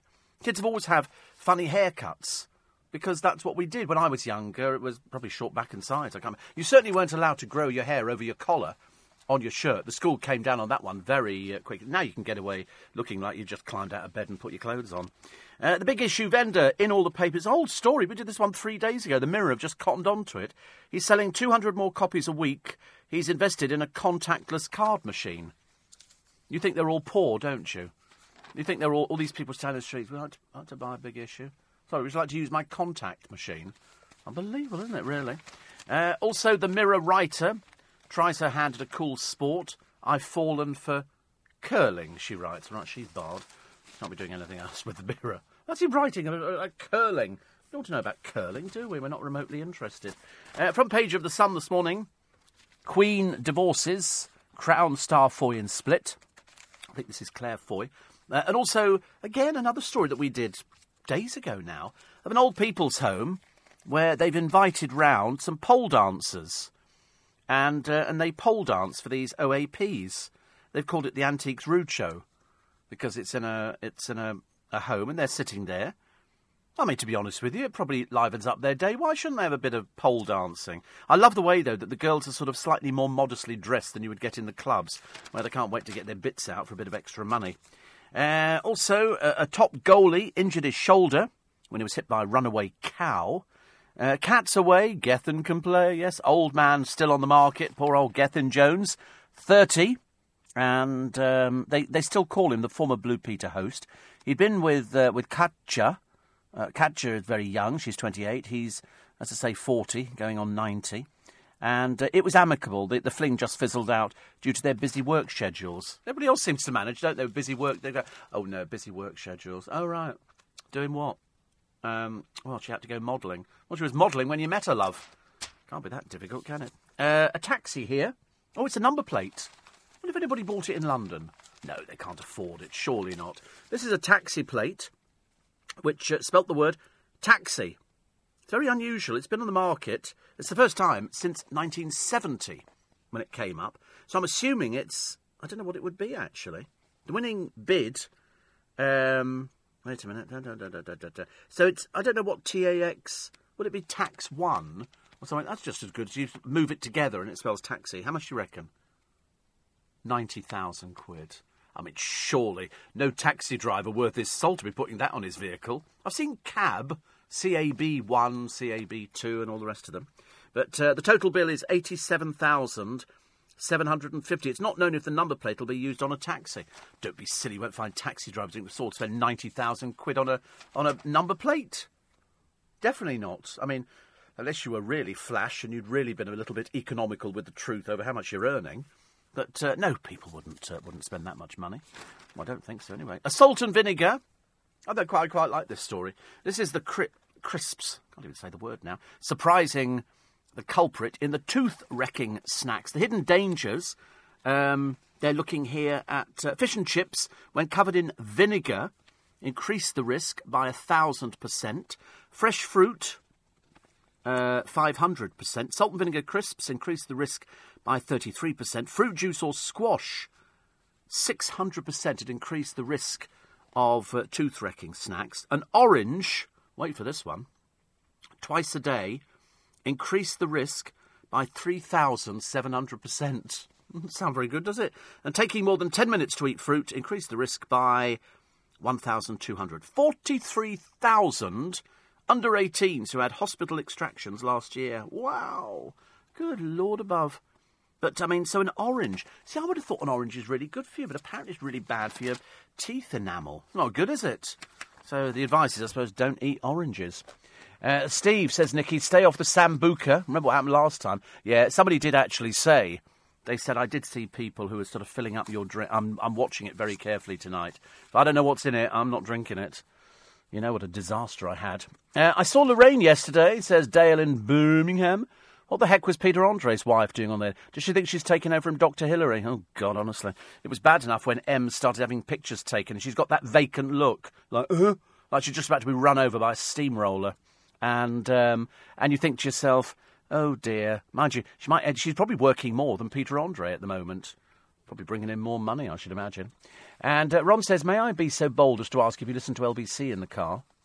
As opposed to what? I mean, I've got all the radio stations available. I've got one of those, you know, like most cars, you've got a whole list of things. You just push the button and off it goes. No, I only ever listen to LBC. I wouldn't listen to anything else. Why would I work for it? It's, you know, I've got it on at home in the bathroom. It's always on in the bathroom. So when I get up, I'm always listening to uh, to Darren.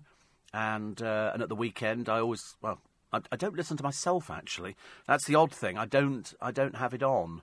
If if, if I turn, I look at the clock. And I've got a big big clock in the bathroom, and and if I if I, I look, oh God no, it's me, and I don't want to hear it because I've done the program. I can't listen back to myself. I'm one of those sort of quite clever. Some people can listen back.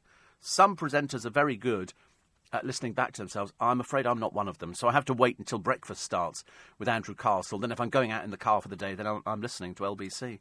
Always. Good heavens above. Why would you want to choose any other radio station? Why would you really want to? So the answer is yes. Uh, John says, I met Olivia Newton John in a pub in Ireland 20 years ago. Very nice person, very down to earth. Also met Kevin uh, Kevin Whately one time in another pub, also very cool, with no airs or graces. I don't go to the pub so much these days. I don't go at all, actually. Martin in Woolwich says 150 quid a year for the licence fee works out at 41p a day. So I think 40, 41, I think 41p is okay. Don't you think so? You know, you know, for what you actually get, if you choose to take advantage of all of it, I think that's very reasonable. And uh, Steve, do you think that Joanne Webb will one day have her own radio show? She has the voice and seems smart, clever, and very professional. No. Uh, moving on, you're barred. Uh, can't believe somebody asked you about poor Joanne Webb. Honestly, she's suffering. She's got a dreadful cough at the moment. It's doing the round. They've all got it. Uh, we had it with James O'Brien the other day, coughing and spluttering. Joe's had it, and uh, and Darren. Actually, this morning he didn't sound too bad. I thought he Mm, producer saying, not sure about that one. Perhaps it was just this this studio that made him sound a little bit uh, different. Uh, 84850 steve lbc.co.uk. Uh, do you have a private number plate? Says Simon. Certainly not. How tacky would that be? A private number plate? I'm a radio presenter. Why would I have a private number plate? What, so like DJ7 or something like that? Stevie 1 course not. No, loads of people do. I'm not one of those sort of people. I'm, I'm very down to earth, very ordinary. In fact, sometimes I say to myself, Stephen, you're just too ordinary. You really are personalised number plates. Honestly, hilarious. Of course, I've got one. Um, so after the heartache, it's the old perfect stunt trick. This is Cheryl's PR love machine. Uh, why, are you going out with him? No. You know, when she was asked before about, um, you know, the Frenchman, you know, they, they ran a story. She quickly announced that she'd wed him, and uh, basically she's just told lies throughout her whole career, but it seems to have been based on that, doesn't it, really? You know, they were sort of talking about, you know, did you have this? Uh, did you have that? No, no, no. You're going out with them? No, no. Are you pregnant? Why, eh? Because I'm worth it. Are you pregnant? Are you pregnant? Are you pre- No, she doesn't know. She didn't know the answer to the question, poor soul. You're listening to a podcast from LBC. Very interesting because if you read the Sun this morning, uh, they've done the old perfect stunt trick, and it's basically the person who runs the bizarre column doing a bit on uh, on Cheryl. I'm sorry to go back to Cheryl again, but at least it keeps us away from the ghastly Gemma Collins or even the more ghastly Katie Price. And so now it's the ghastly Cheryl. And uh, she basically rounded on the person and said, you know, why don't you do something productive in your column? As opposed to all this speculation, all the rest of it. I opened a, a centre in Newcastle this week, yeah, like it's all single handedly just her. But they did say, and they've got a picture of her sitting alone in a booth at the Brit Awards after party. He was nowhere to be seen. Apparently, when there were cameras around, then they they were together and all lovey dovey. But the moment the cameras disappeared, she sat there twiddling her thumbs, staring into the distance. So quite clearly, I mean, you know what they've said every single time. You know, with the Derek Hough thing, are you having a relationship with him? Wait, because I'm worth it. She just seems to think she's either under police investigation or something. of course, she has been. But um, it's a case of why can't these people just tell you the truth? If you're in the public spotlight, if you're in the public eye, and she's in the public eye, just tell people what they want to know. Why would it be? Is it, is it because it's a failure? Is it because she can't keep a relationship because she's probably a blooming nightmare? Why is it that people cannot just answer a straightforward question? So consequently, she's going to get loads of coverage in the paper, but it paints her as really just a rather sad, lonely person. You know, when she was with Derek Hough, as I say, uh, and then she was um, axed by the X Factor, didn't work over in America. It's basically been a catalogue of disasters. And then, you know, the, the Sun scooped uh, on the uh, the marriage uh, to the to the little Frenchman, and then we had the uh, the rude video, uh, and again she was dancing uh, with Tre Holloway. six months later, they split. She can't keep a relationship together. She cannot keep it together. I think the reason is she's sad and lonely. She's a bit like quite a number of these other people who feature in the press. They love the publicity, they love doing the, you know, let's not bother telling anybody about this kind of thing because I'm a superstar and all the rest of it, but you're not. Unfortunately, you're only as good as your last hit single. If you laughingly call yourself a singer, you're only as good as the last hit single. The last hit single was a disaster. And so now she's got little Liam, and they've had Babby, so you know, they. I mean, either it was. I always love it when they go, "Oh, it wasn't really planned," and you think, "Oh God, it's a bit dangerous, isn't it?" So no. So she's she's got the baby.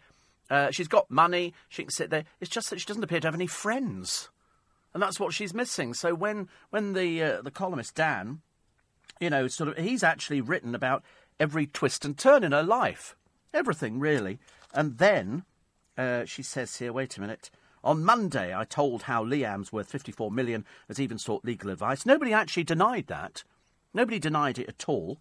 And um, and then Cheryl wrote on Twitter yesterday afternoon, "Oh stop! No one cares who's been speculatively arguing or not in their relationships. Use your platform to put something productive in your column. I opened a centre this week that could help thousands of youth." So, I mean, she's being a bit disingenuous when it comes to the Sun, who have championed her corner. Where would she be without this publicity? Just be another lonely little girl sitting in a house, rattling around with a boyfriend who's going out there and having a bit of fun. Because the one thing you don't seem to have with Cheryl is fun. Rita Ora, you get fun.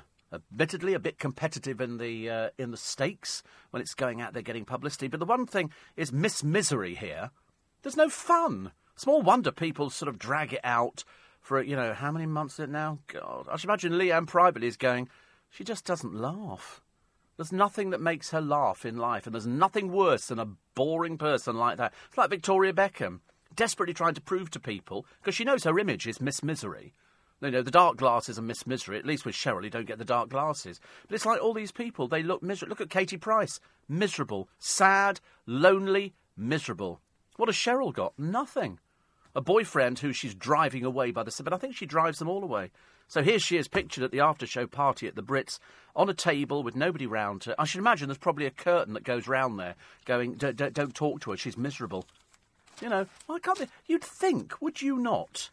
20 million quid, they estimate, in the bank, and you're still miserable? Pl- I'd be out there kicking my heels off and getting my boobies out.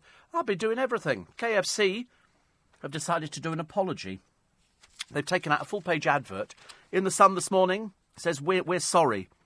And here we go. A little bit late down the line to start apologising. It says, a chicken, I mean, this, you know, try and take it with a pinch of salt. A chicken restaurant without any chicken is not ideal. Huge apologies to our customers, especially those who travelled out of their way to find we were closed. And endless thanks to our KFC team members and our franchise partners for working tirelessly to improve the situation. What a load of cobblers. But improve the situation. You screwed up. Nothing to do with the franchises. It says here it's been a hell of a week, but we're making progress, and every day more and more fresh chickens being delivered to our restaurants. Thank you for bearing with us. And it's got FCK. I'm not. I'm not really sure. I can't work, quite work that bit out. Actually, on the bucket, it's got FCK. I think it's some joke or something. It's this placed by people who don't? But you can you can go there to find out details of your local restaurant. It's a fast food place. It's not a restaurant at all. I know they call it restaurants, but they're not a restaurant. You sit at a table eating fast food, you know, and our franchises for sort of going at. Well, they haven't.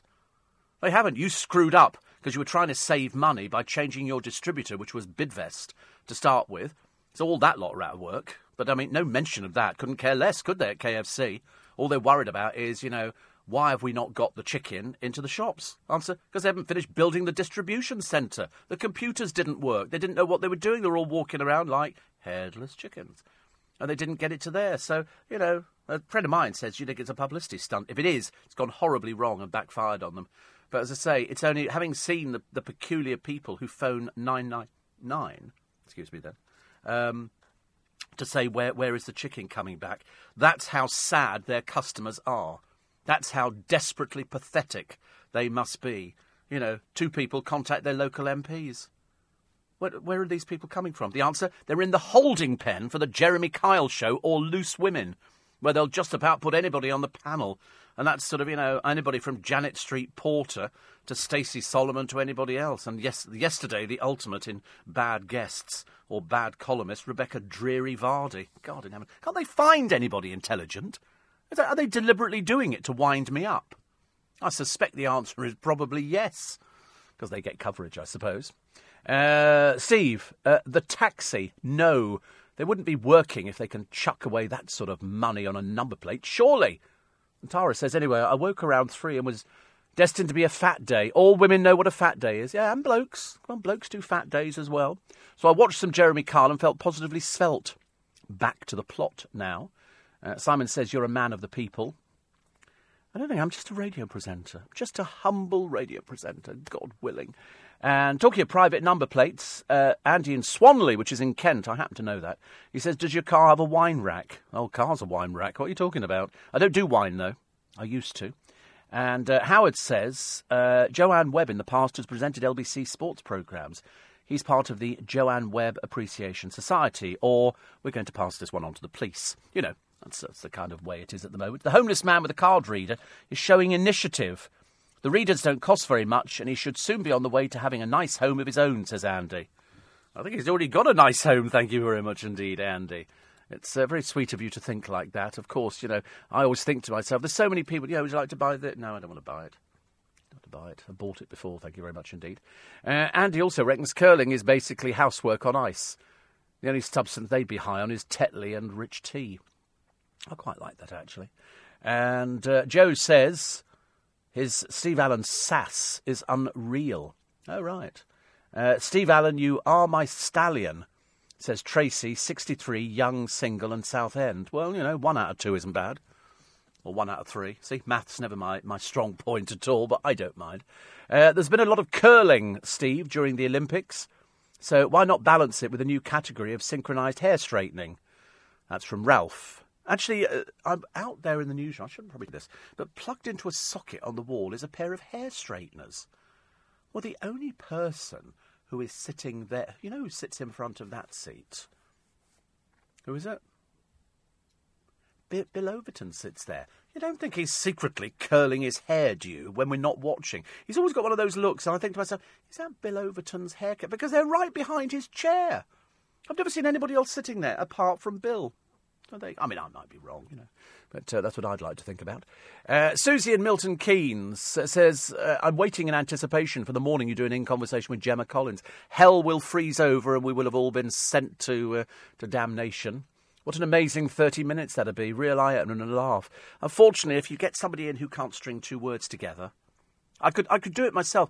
So, Gemma, nice to see you. Thank you. The GC is here. Okay. And have, you brought anybody with you? Brought my best gay friend, Bobby Cole Norris. He's with me as well. That's all right. Would you perhaps you know, be happier if you went out with him. Don't be silly, he's not interested in people like me. I'm like the GC, like people look up to me. All right. So, you know, where, where do you see your career going? I'm like reaching for the stars, babes. I'm reaching for the stars up there. I got that line actually from Bobby Cole Norris. He gave me that one. And I'm going to reach up there. I'm going to be mega millionaire. Mega millionaire. And so, how, how, how come, Gemma, you can't find a boyfriend? Well, because I'm foul mouthed and rude. And, uh, and I really think I'm something. But I am the GC. You know, people look up to me because I'm like a role model for people. Well, that should just be a role, shouldn't it, really? But, you know, I'm funny, witty, and uh, you can kiss my big fat ass if you don't agree with that.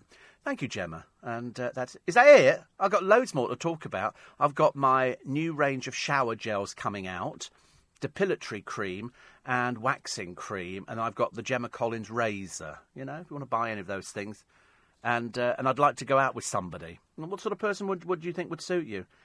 I don't know, somebody with a pulse, I suppose. Just anybody, yeah. And also a bit of money, because, you know, this ain't going to last forever. Bobby Cole Norris told me that, because his has collapsed already, Paul. He's having to do that ghost programme. I mean, my gold, I tell you, how low have people sunk? And that would be the end of In Conversation. What's the point? No point at all. You're listening to a podcast from LBC. Morning, everybody. Nice to be company. 10 to 6 Friday. Yeah, payday. Yeah. I'm very excited about payday. And, uh, and another busy weekend ahead of us. So tomorrow, oh, today as well, we got clips uh, from the guests for this. Oh, we're not sure actually. We haven't bothered to check that actually yet. We might not have. We might not have. But we do have in, in conversation tomorrow morning. And uh, this week on In Conversation, which runs tomorrow morning, it's going to be Carl Kennedy. Oh, Carl, you'll love this interview. If you're a fan of Neighbours, this is your man. This is your man. Uh, yes, we know it's, it's. He, he plays Carl Kennedy. It's Alan, Alan Fletcher. Uh, and Ruth Wilson. Ruth Wilson! Talking to me. Little me. It's great. But as I say, we've got some really fabulous guests for you to hear. And that'll be tomorrow morning between 6 and 7, repeated on Sunday evening. We'll have a couple of clips from both those guests in about. Um, about 35 minutes' time, something like that. So uh, stand by for that one. More of your texts and emails. Can you imagine having Gemma Collins and Rebekah Vardy as both in conversation guests on a Saturday morning, says Tony. Yes. Can you imagine me ending my career that way? Rebekah Vardy. I mean, she's got the word sad and lonely written all over herself. Oh, people know me for my charity. No, they don't, dear. They don't know you for anything at all. Uh, Steve, would Gemma Collins shower gel come in a 45 gallon drum? Very bitter. Very bitter. It's 50 and uh, it would be. I mean, I can't imagine actually anything like that at all. The big issue seller's been selling for seven years. It's meant to be a leg up, not a career choice, says Damien. Yes, he's obviously not done very well, has he? He's been selling for seven years. That's a career. That's not just a little leg up the ladder. It's also, I think, I, have read the mag. Have you ever read it? So I think people buy it out of sympathy. People have been writing to me saying, "Have you ever read the magazine?" I said, "Well, I bought one, of course, but I've never really bought. It's never really interested me in the slightest." I don't, you know, not that sort of thing at all. Uh, which celebrity would you choose, Steve, to be your magician's assistant for your Royal Variety performance? You're not allowed to choose Debbie McGee. Bit too obvious, says Mike in Bromley. I don't know, actually. I don't know. Who would I pick as my magician's assistant? That is a diff- uh, that that is a bit of a difficult. I don't know. I used Anthony Davis. You remember when Anthony Davis uh, was at LBC? He's now over in America, and I, I would I've used him actually. In fact, I've used him a couple of times because he's a very good magician. And uh, Mark says, big issue stress. Always take the magazine. Why would I want to take the magazine? It's rubbish. I'll just give them a fiver. Well, that's probably just as good, isn't it, really? I should imagine, giving them a fiver. I wouldn't, I don't give anybody a fiver. I really wouldn't. It Takes me ages to earn that. Uh, Dominic the Milky in Knightsbridge says, You never guess what, after your comments this week about us having nothing to talk about, Charlene is out with me delivering the milk this morning. Woo! Big up Charlene, I think. And um, FCK, Steve, stands for Frantic Chickens Knocked Off. And uh, Johnny Johnny G says, I'm not buying that £90,000 plate for my taxi. That's nearly five months' takings. Know, if only that was a joke. if only that was a joke. Eh, well, who else? Who else is going to buy taxi unless you're a taxi driver? Who else is going? I mean, I can't think of anybody else who'd buy. You know, it's no good if you're a coal man, is it? Or you deliver for Lipton's or you know a card or something like that. It's going to be a taxi driver. But it's obviously going to be a. And also, you wouldn't put it on a flash car. You know, I'm not being rude, but you're not going to put it on a sort of a Bentley or something like that, are you? Taxi that sort of takes it down a notch or two. And if you sit on a black cab, you're going, we know what you paid for that, mate. 90,000 quid for, a, for a plate. Oh, somebody's going to get caught out on that one. Uh, Cheryl, I'm not faking it. This is Daily Star this morning. Yeah, right, whatever. But uh, he wasn't there. He was only there with her when the cameras were turning. The moment the cameras weren't turning, he disappeared off. Perhaps he was going to the toilet, I should imagine. Uh, also, uh, what's this? Career girl nabbed by cop. This is a workaholic who didn't date for five years, and a police officer who feared being left on the shelf last night, became the latest couple to wed a total stranger on television. Financial advisor Harriet, 32, uh, admitted that she'd focused on her career and agreed to be married to ease her anxiety. How tragic. How tragic. New husband Richard, a police sergeant at the age of 28, said he decided on the drastic action as he feared he'd left it too late to find someone special. The couple met for the first time at the altar in the latest episode of Married at First Sight. They tied the knot in the full glare of the cameras. After the ceremony, Harriet says, He seems really lovely and kind. I have a really good feeling about it. And Richard gushed, First impressions are good. She's really traditionally pretty and she's got a great sense of humour. Fantastic, honestly. What a ghastly programme. So, would you like to get married on television? Um, yeah? Okay, we'll sort of pay for it. Okay, you just have to sort of turn up. Oh, right, okay. Coldest day in five years. Cold, cold, cold. And next week, according to uh, to Chris Lowry, he said there could be snow in London on the Monday. Well, we've not seen snow for ages and ages, so I'm quite looking forward to looking out of the window and saying to the producer, "It's snowing, it's snowing," and he'll then go, "It's snowing." and then we'll both fall over outside. It'll be a total disaster. I promise you. We'll, we'll be, just be absolutely dreadful. We'll be falling over left, right, and centre. But I don't, I don't really mind actually falling over because when you do it when you're younger, you laugh. You know, unfortunately, at our age, you don't really laugh because it blooming well hurts. Uh, Isaiah Haastrup's father banned from hospital again. This was a story that I heard on the news. This is um, Lanre Haastrup. He says he's done nothing wrong. That's different from what the hospitals say. Um, and he's been banned. A court has banned him, I think, for the second time. So he's now fighting against the ruling which allowed doctors to halt Isaiah's life support. He thinks he's got new evidence of treatments which could help his son. Uh, they say not. They say not. And they are the experts. I don't want to sort of burst anybody's bubble on this one, but you know, if the hospital say, "Listen, he's he's brain damaged," uh, they actually say he's irreparably damaged. Three judges are now going to deliver a ruling on him because he's appealing. Uh, King's College Hospital lawyers have indicated concerns. Apparently, he's been disruptive, and uh, he says, I've got a right to see my son. Yes, so you might have. So you might have, sir, but unfortunately, there's such a thing as you learn some manners. Okay, you learn some manners or they'll bar you. And believe you me, they can bar you. If they think you're a disruptive influence, you know, in their hospital, they'll bar you. You know, quite clearly you've got some sort of issue going on. He was first banned late last year. The ban was lifted after he agreed to visit at certain hours, accompanied by security staff, but it's now been reimposed. Bosses were trying to deal with the issue in a humane way. Uh, a lady from the hospital, the barrister, Fiona Patterson, representing, said the ban would be temporarily relaxed so Mr. Haastrup could attend a meeting with doctors on Thursday. But uh, they don't want somebody going in shouting the odds in there. I'm sorry, it's a hospital. I'd have you escorted off the premises immediately. Uh, he says uh, I just had a conversation. He says, I have a right to see my son. And if he dies without me seeing him, I'd be irreparably damaged. Well, then you better learn how to behave. It's, a, it's not complicated. You're going into a hospital. They want, you know, he said certain people seem not to want to hear what I have to say. No, they don't want to hear from a rude person, a rude, ignorant person who thinks he knows what he's talking about, and they're the doctors. They're the experts. That's why when you go to the doctors, you go to a hospital, they're the experts. I have to take it, you know, when they tell me about certain things, and you're going to be scarred for life, I have just to take that. I can't do anything about it. I'm not going to go, well, I don't believe you. I don't believe you. You know, I'm going to do my own thing. And it doesn't work like that. It really doesn't work like that. So you learn some manners, and, um, and then we'll all be happy about it. Steve, pick Katie Price as your magician's assistant. Then she could disappear. you could have the GC as your assistant, screw up the magic trick, and make her disappear forever, says Joe in London. And somebody else, in fact, a lot of people voting for Gemma Collins. I'd love to see her get in the box, says Graham. We'd all love to see her get in a box. Unfortunately, not the kind she's thinking of. Famous black cab taxi driver Stephen Fry and the Duke of Edinburgh.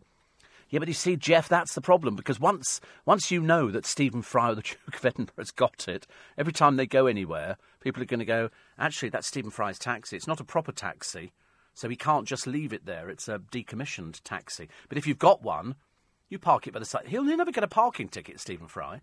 He can pootle. I think Andrew Lloyd Webber had one, didn't he, or somebody like that. You can pootle round town, and then nobody nobody bothers you because they're so used to seeing black cabs.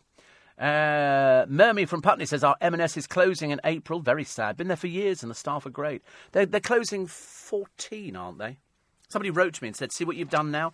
You've managed to close uh, Marks and Spencers." I went, "Well, you know, if it's bad service, it's got to go. I'm afraid." Got to go. Um, I'll come round after the news, tell you about Big Brother, Channel 5, saying, well, so they claim in the newspaper, that they're going to finish it. Uh, the TV licence, it's going up to 150 quid. It's only 41p a day. I think that's good value. If it was a pound a day, I might be, uh, might be uh, querying it. Uh, £5 million win, according to most people, is not really a lot of money, and it's not. £5 million. You want to buy a nice two, £3 million house. Doesn't leave you a lot left to buy the car, to go on holidays, buy all the nice furniture.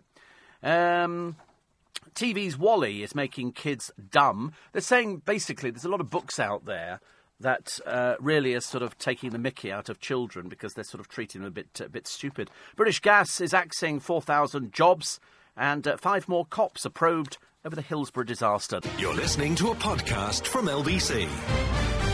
Morning, everybody. Nice to have your company. Four minutes past six, Friday morning in London town. Apparently, According to Neil, he says, brace yourself, you're in for four inches. My weather app showed that London will be deluged, deluged, I tell you, in snow next Thursday and Friday. Yeah, you prove it, I tell you. Don't believe a word of it. It'll just be a little light dusting, won't it? Of course, I'm prepared to eat humble pie. I mean, I'm, I'm quite good. I shall deny all knowledge of this conversation if we get snow on Thursday and Friday. I'm actually told it's Monday by, by the weather experts. They, they've actually said Monday we're going to have snow in London. But as I say, we've had snow in London before, and generally by the time we've left the building, it's gone. If we walk out and the producer falls over, you know, and we have to go and get a toboggan and then sort of drag ourselves down, well, then fair enough. But, you know, I don't think it's ever going to be like that. Of course, the lovely thing is that when it snows in London, the good thing is that it looks so pretty. Trafalgar Square looks pretty, Leicester Square will look pretty, and, and everything looks bright. It's lovely. I like things like that. So it, it, it, doesn't bother me. I'm not remotely bothered. We've had snow before. I've got snow shovels at home. I've got two two snow shovels, and good they will be. And uh, Paul says, "Why all this vitriol towards Cheryl Cole? What vitriol? No vitriol. Just telling you facts. If you don't understand facts, and it's not Cheryl Cole, I mean, how rude are you, Cheryl Tweedy?" Obviously, not keeping up with it, are you? Perhaps that's an age thing. Perhaps that's an age thing. But uh, no, there's no vitriol. I'm just telling you the facts. She never smiles. She's miserable as sin. She I don't know why she thinks she's something special. This is only the combination of putting together what all the, the experts are saying that uh, the relationship is, is on its last legs. As I said before, and if you'd listened to the programme, you would hear me saying, I couldn't care less either way. It makes no difference to me whether she goes out with him, doesn't go out with him, goes out with a reflection of herself. I don't care. I'm not remotely bothered. But it's just that, you know, I remember for ages people were saying, Are you pregnant? And all you got was sort of a, because I'm worth it. And you think, Don't you know? Don't you know? Why would that be a big surprise? It's not like we're talking to the Queen of England. We're talking to a, a girl who was a member of a little popsicle band some some time ago, and now models for for one of the manufacturers. And then you sort of they send her off to somewhere, and she does an advert on the television, and that's it because she's worth it. That doesn't make you anything special in this day and age. You need to come down a peg or two, sonny boy. Start sending me things. This vitriol, it's vitriol. If there was vitriol, I'd tell you she can't sing either, but uh, but there isn't. Uh, so uh, Channel Five last night have admitted, who to? I've got no idea, that uh, they're preparing to axe Big Brother for good.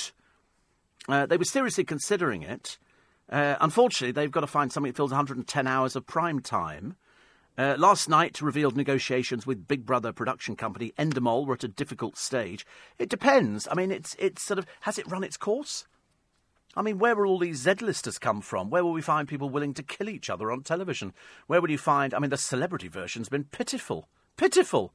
The best you got was Coleen Nolan sitting there with a bevy and a fag on, sitting outside. That was about as exciting as it got. There was nothing on. I can't tell you who any of the people were. I can't even tell you the last winner. Oh, I'll tell you what, I can tell you the last winner because in the year of the of woman, it was a drag queen who won. How embarrassing was that? With a little short fat bird called Anne Widdecombe, Widdy Widdecombe, apparently star of pantomime and your local dole office. That's the one there, the one who does to do reality show because she doesn't have a political career anymore. What an embarrassment! They have to use far more material for her costumes, especially when she does pantomime. She's done pantomime a few times. You know, she's got very odd views about gay people, and yet gay people have employed her most of the time. In fact, in pantomime, I think it was Craig Revel Horwood who employed her, thinking that she'd be quite interested. The trouble is, another one with no sense of humour. Little Miss Stick in the Mud, Little Miss back in the 1940s and 50s. So, is it worth keeping it? Of course, it's worth keeping it. It's a cheap programme, technically, to make. It's not difficult. They've already got the set practically built there. Uh, what would Emma Willis do? She's part of the setup now. Davina was part of the setup for years. There's a whole raft of. What would all the people do who work on the programme? There must be, I would think, a good 60 to 100 people who are involved with that show. You know, the people who have to build the set, the people who have to secure. Well, they don't seem to have any security, do they? We've had disasters with people invading it. Uh, and then half the so called celebrities, when you get the celebrity version, they don't even come from this country. We had a few porno models, a few old has beens from America. And uh, and we mind you, we, we gave Paul Burrell to the Australians. Perhaps they'll keep him with a bit of luck. A nice idea. We didn't have to see him back. Oh, wait a minute. He lives in America, doesn't he? I think. I'm sure he lives in America ever since he sort of decided to spill the beans on the royal family, of which he knows very little about. Um, also, Trump meets victims and says armed sirs, just what they want to see. I don't know. To be honest with you, the stuff that he's come up with for them, I think has served no useful purpose at all. KFC's reopened, but feathers still flying. Not all of them. They don't. They don't have enough chicken. They don't have the full menu, but they're not telling that. But I have found you something else. In Purley in Surrey, there is a burger place, and in an effort in this day and age to try and get some sort of publicity for yourself, you either offer. What did we have last week? Then we have the mattress at Claridge's, which was 70,000 quid. Then we had a cocktail worth 50,000 pounds. Here, ladies and gentlemen, I give you a burger. This is a mega meal. Uh, this is it's got in it. Ready? I mean, as I say, it's so stupid, it's almost embarrassing. But of course, some people fall for anything. So they've got a picture of the poor Daily Star reporter who looks so he'd have no trouble getting that in his mouth without even biting into it. It's um, it's three kilos of mince, three ki- three kilograms of mince, seven rashers of bacon. 40 slices of cheese, a whole lettuce, and seven whole tomatoes, plus three kilos of fries and a milkshake. In other words, actually, there's not really a lot in it, is there?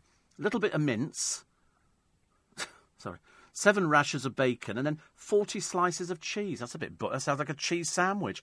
Anyway, it costs £100, and three, if you and three mates get a crack at the burger with £10 going to charity. The manager said, I think it's physically impossible. I don't think anybody could do it. Oh, you know, but just get some students in, dear. Students will manage it for you quite easily and leave room for something else as well. But uh, it's just in an effort to get publicity for a place it's just, I mean, if somebody, I was sitting in a, a burger place and somebody ordered something like that, I'd be out the door so fast. It's like, you know, I mean, Gemma Collins could probably manage that thing sideways, I would have thought. Uh, moronic Trump, that's what they say in the Daily Star. Le- we love the Daily Star letters, they're always absolutely hilarious. Uh, and uh, what have they got here? Is that a picture of? This is a picture of um, Big Dion Dublin. Who is Dion Dublin? Is he a footballer? Oh, football who does the prop. Oh, he's dreadful on the property show. Oh, they brought him. It's like we had two presenters before. Now we've got three presenters on it. Was he not good at football punditry? Oh, it's dreadful. Somebody says here on Homes Under the Hammer, it needs a new kitchen, a new bathroom, and the house in Newcastle is as good as new. Obviously, people don't like him. He's, the trouble is, it's, it's, it's, I just thought it, that he was obviously desperate for some work, and somebody went, "Do you want to have a go at doing this this property show?" And they went, "Yeah, okay, do, do a bit of this, you know, Homes Under the Hammer thing." So all of a sudden, the other the other presenters have got an extra presenter in there who you don't need because he's not very good. he's not nuded. Uh, the big issue, Seller, who can take cards. Been doing it for seven years. He obviously thinks it's a job now, permanently. And uh, what else do we have here? A look at DC Comics' greatest heroes. Uh, we, we weren't allowed comics in our household. We really weren't. It was, uh, I don't know why, because my cousins, Stephen and Martin, were allowed comics. They had all the American ones. Because I used to, you know, read all the sort of the adverts for X-ray specs and stuff like that, and Black Hand soap and all those sort of things, which I absolutely adored, from a company called Ellisdon's. And uh, but I, never actually read the comics because I didn't really know anything about them at all. I just sort of sort of picked them up and looked for the adverts. The adverts were the best thing as far as I could uh, see. Uh, Viv says, "Trust you to have two snow shovels." Of course, because what did I say they were each? Was it a pound? A pound for a snow shovel. They were sort of because obviously somebody's going, "Oh, there isn't. We're not going to have any more snow." And I'm going, yeah, whatever. I've still got two brand new snow shovels for two quid. I thought it was a bargain. Paul Smith bought one as well. So he'll be delighted when he comes back from his holiday in France and then discovers that, you know, the snow is there on the drive and he's got the snow shovel to get rid of it. Brilliant. Uh, a brave climber in the papers today who's rescuing two dogs trapped for 48 hours on a freezing peak. What they were doing there, I've got no idea. But uh, the full story is there. And there's a woman, obviously she let them off the lead, and so somebody had to go up there and put their life at risk to try and get them back. Uh, the hate crime probe as package of white powder and racist message sent to Meghan Markle.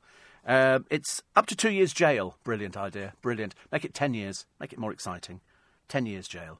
I think if they find this person, and they will find this person. Won't won't take them very long. They'll have given something away. They'll what they'll do is they'll actually end up putting part of the letter in the newspaper saying, "Do you recognise this writing?" And somebody will write in and go, "I tell you, who wrote that," and that'll be it. TV licence fee. I think we've all agreed that it's uh, it's good value. Forty-one p a day. You can't complain. Goodness sake, what do you want? Uh, Eddie the Eagle says we give the Winter Olympians too much cash. Doesn't even snow here. No, well, mind you, we might might be eating humble pie by the time we get to next week. Uh, also, coining it, Corbyn's mate, the rapper who spits bile against the Tories. This is, and he also wrote homophobia. You remember this is Stormzy. You know, homophobia, I never forgive. I really can't. There's also a, a middle-aged bluffer's guide to the baffling Brits, because you never actually know who any of the people are. You don't know what their song. I don't know who anybody is. Seriously, in my day, I would sort of, you know, I would have understood who the who the nowadays. I've got no idea. You know, somebody's a grime artist. What's that mean? A grime artist. They won't be around in a few years' time. They won't make any of the money here that they would make in America. But then in America, they're a bit thick, aren't they? So they end up losing the money. Only a few of them actually hang on to it. Uh, also, as the politically correct commissars of the nanny state seek to sanitise great British television from the past, why? You can't censor TV history. It's a lovely piece by Brian Viner in the Mail for today. Oh, look, Richard Littlejohn. Patriotic moderate Labour is dead and buried. Good Lord, well, there you go. Uh, other stories in the paper. The uh, the techie boss. He made 450 million last year, um, but his company has never made a profit. How can that be? I can imagine making 450 million pounds. I'd be happy, very happy. And also, not such boneheads after all. The Neanderthals who invented painting 64,000 years ago. I think it's students. I think they go into caves in France and they just start painting a sort of bison or something, you know, and they go, oh, look, Neanderthals. You go, no, no, no, students. Students, Notre Dame University, they're there from. After the news, I'll give you a little sneak peek of the two stars of the screen who are coming up for you this weekend on my In Conversation. You're listening to a podcast from LBC. Poor old Steve Dixon on Sky News. Every time I see him now, looks more like Tintin, the slightly older version. He could be Tintin's dad. I suspect. 6.20 is the time. It's Steve Allen with you until uh, 7 o'clock this morning. Uh, ever been offered to do your In Conversation as a TV show? No, somebody else is doing it. That, uh, that Liverpudlian uh, bloke, John, John Bishop, he started doing John Bishop's In Conversation. You think, you just nicked that from me, but I don't think there's any copyright on a title. Uh, would you ever consider using an online dating agency to meet someone, says David? I am an online dating association. Can't think of anything worse. How sad to have to admit you've got to go, God, no. Oh, I don't have any trouble meeting anyone. Don't ever get, don't ever feel worried about that kind of side of it. Thank you very much indeed. Oh no, heavens above, I'm all there with Miss spangles. Uh, you'd be a good football pundit, Steve. Give us an example of your best footy commentary. I'm not a performing chimpanzee. I don't perform for people. I just sort of, I just do a programme. Uh, now, this weekend, it's in conversation. As always, our first guest is an Australian actor and musician. He's best known for being the joint longest serving member of the cast on Ramsey Street alongside his on screen wife. It's Neighbours Dr. Carl Kennedy, himself, Alan Fletcher, and he told me how hard the cast work on making Neighbours what it is. I mean, we treat we treat our neighbours' scripts with the same reverence as I would a Harold Pinter play. I'll be honest with you about that. And you know, people sort of go, "Oh, surely not. Surely you just do it off the top of your head." Not at all. I mean, the scripts are analysed intensely, and particularly when you're doing something like this with with the Izzy Hoyland character returning, we sit there and we painstakingly plot the journey for all the characters just to bring as much truth as we can into the story. So the audience hopefully will be sitting there looking at going, I kind of get why she's doing that. And oh, yeah, and I mean, he's kind of right, but then again, she's got every right to be very angry. Yeah. You know, and yeah. we need to create that kind of real life um, passions. It's funny how, how soaps have taken over our lives. How many writers do you have? Do you have a pool of people? Well, we, we, do, we shoot six episodes a week, and every episode has an individual writer.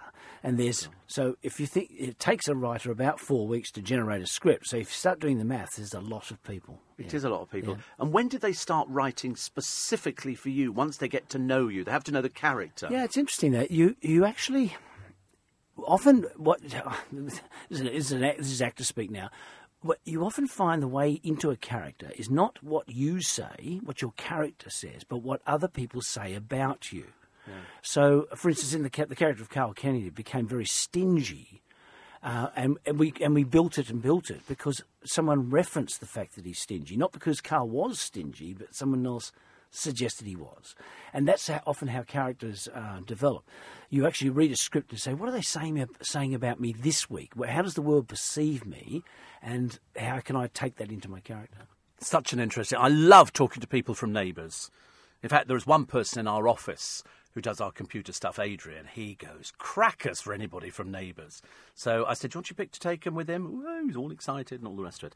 Anyway, that's uh, Alan Fletcher in conversation with me this weekend. Now, as well as Alan, he's got a very good storyline running at the moment, I'll be talking to an actress known for her role as the superintelligent sociopath who stalks Idris Elba in Luther.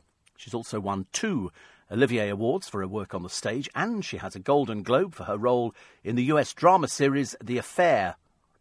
It's Ruth Wilson. She's the star of a new British drama film, Dark River, set in the Yorkshire Dales, and she told me what her parents made of the premiere. My mum loved it. My mum, she's always a sort of, um, uh, you know, if she doesn't like something, she'll say it. Oh, which? Yeah, she. they totally, don't hang back your family, they don't, do don't hang back. So she would be honest about it, but she knows she loved it. She thought it was. Um, she said recently I've seen a lot of films that haven't made me feel much. Like I, they're they're clever and they're interesting to watch and they're quirky, but I haven't been moved. She goes, this really moved her. I mean, the other side of it, it works on lots of layers as a film because it um, it's about a sibling relationship, mm. um, but it's also set up in Yorkshire in this farming community that, I mean, there's quite a lot of farming films that have been around recently, and it's something probably in the air that we need to get back in touch with nature and there's something about this community that's a diminishing community. It's tenant farmers um, that are usually taken over by corporate farms these days. So it's about a neglected, society, you know, area of society really that don't usually get a platform. Such a nice lady. Ruth Wilson, the actress who's in conversation with me this weekend, along with the Neighbours legend who is Alan Fletcher. You can hear me talking to both Ruth and Alan tomorrow morning from 6am after the best of Steve Allen. If you can't make it then, you get another chance on Sunday evening from 9 and you can listen to the whole thing for free by downloading the LBC Catch Up app from the App Store on your iPhone or from Google Play on your Android device. So uh, that's tomorrow. Repeated, at say, at 9 o'clock on Sunday, because Sunday morning I'm here as well with uh, the best of the Sunday papers. 84850 steve at lbc.co.uk. Do you have a bidet in your bathroom? Apparently, they're becoming very popular, according to the expert on Clive Bull's show. He was talking bidets, was he? Good Lord above. I mean, no, to be honest with you, I, I can actually get Oh, it's on the property. Oh, really? Oh, I wouldn't have thought a bidet was a, something to, to have. I mean, you know, who needs to wash their feet that often? You having them in the shower, you know. Why do you want a bidet as well at the same time? No, I don't have a, a, a bidet. And probably wouldn't want one, actually. It just sort of takes up room, doesn't it? I think you've got to have a very big bathroom to be able to put a toilet and a bidet and a wash basin and a shower and a bath in.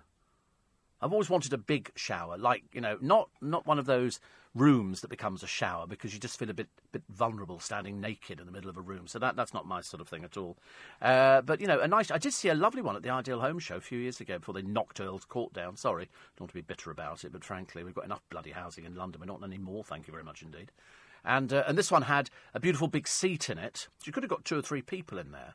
Which you know, if you were so so inclined as to have people in the shower with you and uh, and it had different coloured lights as well, because I've often thought that under red lighting in the shower, and you know from previous Steve Allen programmes, that if you have a red light in your bathroom, you sleep better at night.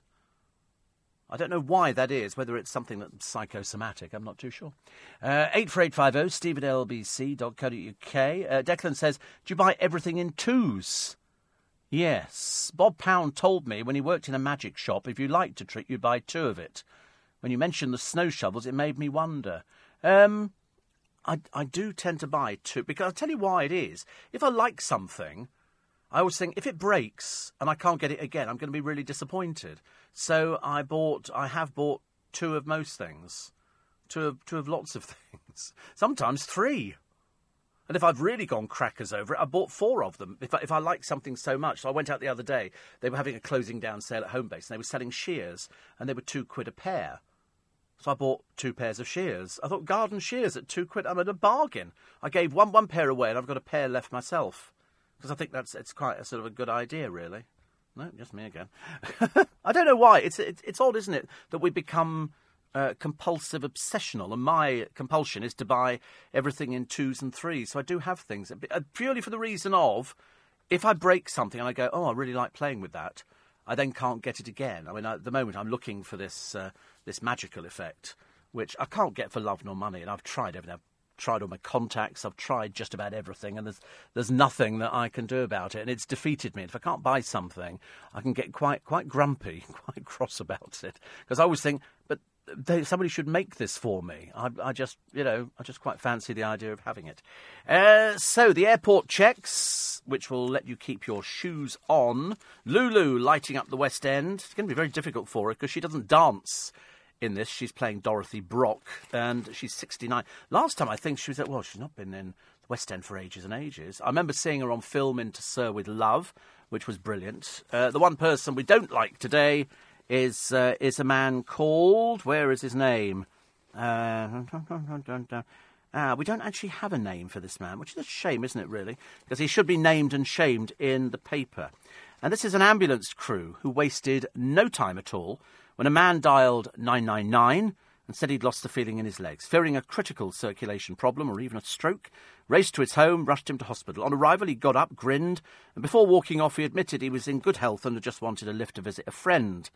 The time wasting hoax was revealed by the medical technician Sean Gerard of the Northwest Ambulance Service, who said the caller had claimed to have reduced sensation in his legs. We took him to hospital for him to then get up and walk off. He admitted he faked the whole thing just to get a lift. You see, somebody like that, I think, should be hauled into court, made to pay, you know, £200 fine, and go, next time you'll, you'll, you'll get a minicab. This man should be named and shamed. It's absolutely appalling somebody would ever do something like that. But as I say, there are thick people around there. We know that.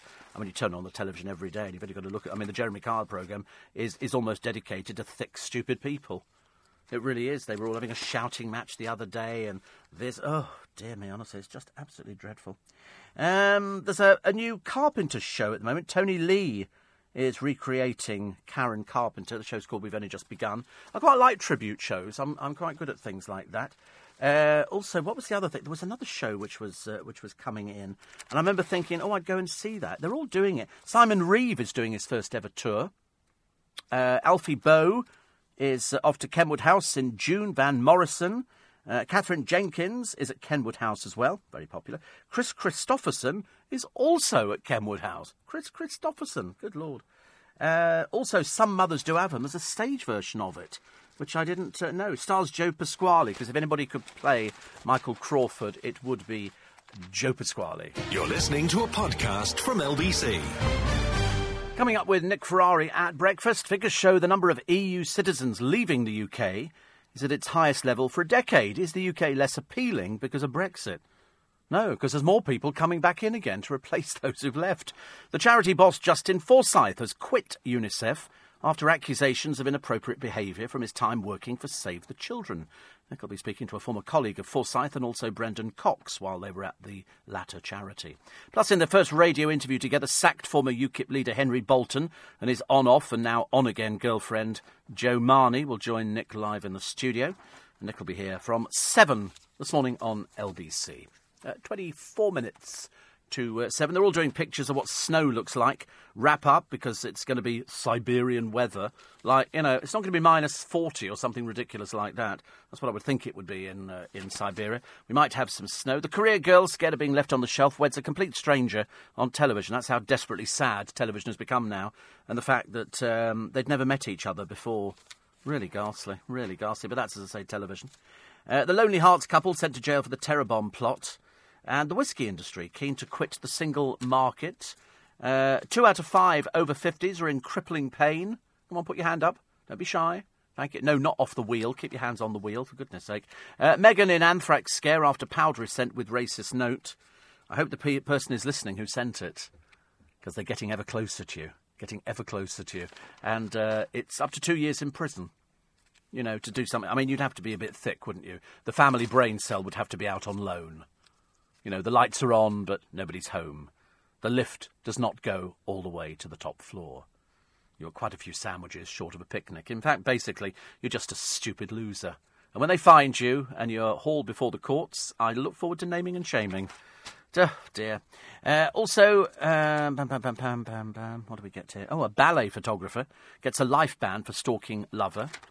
What is it with these people? There's a, people they all got brain cells missing. We know on the Jeremy Kyle show that there's not many intelligent people on there. The six rules of cleavage. You know, um, for example, uh, during the daytime, put them away. Okay, that's, that's that's fairly. I would think that would be at the top of my list. Top of the list is uh, if showing off your cleavage, put everything else away. We don't want to see everything. And nowadays, people go out. You know, there's a picture of Myleene Klass. I mean, it looks a bit tragic, doesn't it? Really, like two little fried eggs sitting under a, a, sort of a pretty little top. But I mean, shouldn't these people do these? You don't find blokes going out slashed to the waisty. Apart from the bloke on posh porn, who seems to have his shirt undone most of the time. Uh, also, wear the right underwear or corsetry. There was somebody the other day going out, and you could see their underwear. I mean, that's just that's just ridiculous, isn't it? Uh, also, style it right and don't clutter your cleavage. Uh, also, don't get your cleavage out all the time. Yeah, once we've seen it, you know, it's we've seen it. There's nothing left to see. There is no excitement, I'm afraid, anymore. Not that I ever thought there was any excitement in the first place. Uh, 20 hapless celebrities. I think that kind of sums them up here. You've got Nick Hewer, Stacey Solomon, uh, Teri Hatcher. I don't think Stacey Solomon gets any other work apart from she did the I'm a Celebrity, Get Me Out of Here. Then she did uh, Loose Women. Then she did Panto, but of course she hadn't bothered to learn her lines, so she's reading them on stage. Not very good at all. Uh, Bill Turnbull's on it. Uh, also Harry Hill. Do like Harry Hill. Whatever he does, he's just funny. He's just funny. I love watching all the repeats uh, of his uh, programmes. Very modern land girl. Here she is. She's called Minette Batters. Have you ever heard the Christian name Minette? Never heard of that at all, but she is the first female president of the National Farmers Union. So everybody getting very excited there. Hello, Minette. She apparently farms beef, um, pork, and I think lamb. So she's a modern land girl. I wonder if it's her farm or if it's her, her parents. Uh, somebody says, I thought I was the only person who bought things in twos. If all the item was well made and could be limited in production, like a small pod, pocket camera and DVD, says Toad. Yeah, I mean, that's, that's, the, that's what I adhered to. It's not really the best thing. Sandy in Peterborough says, our bidet was incorporated in our toilet when I lived uh, in Indonesia. It's minus one degree now. And UK Sport, Steve, spent £32 million on our Winter Olympics team. So far, we've amassed four medals. That's £8 million per medal.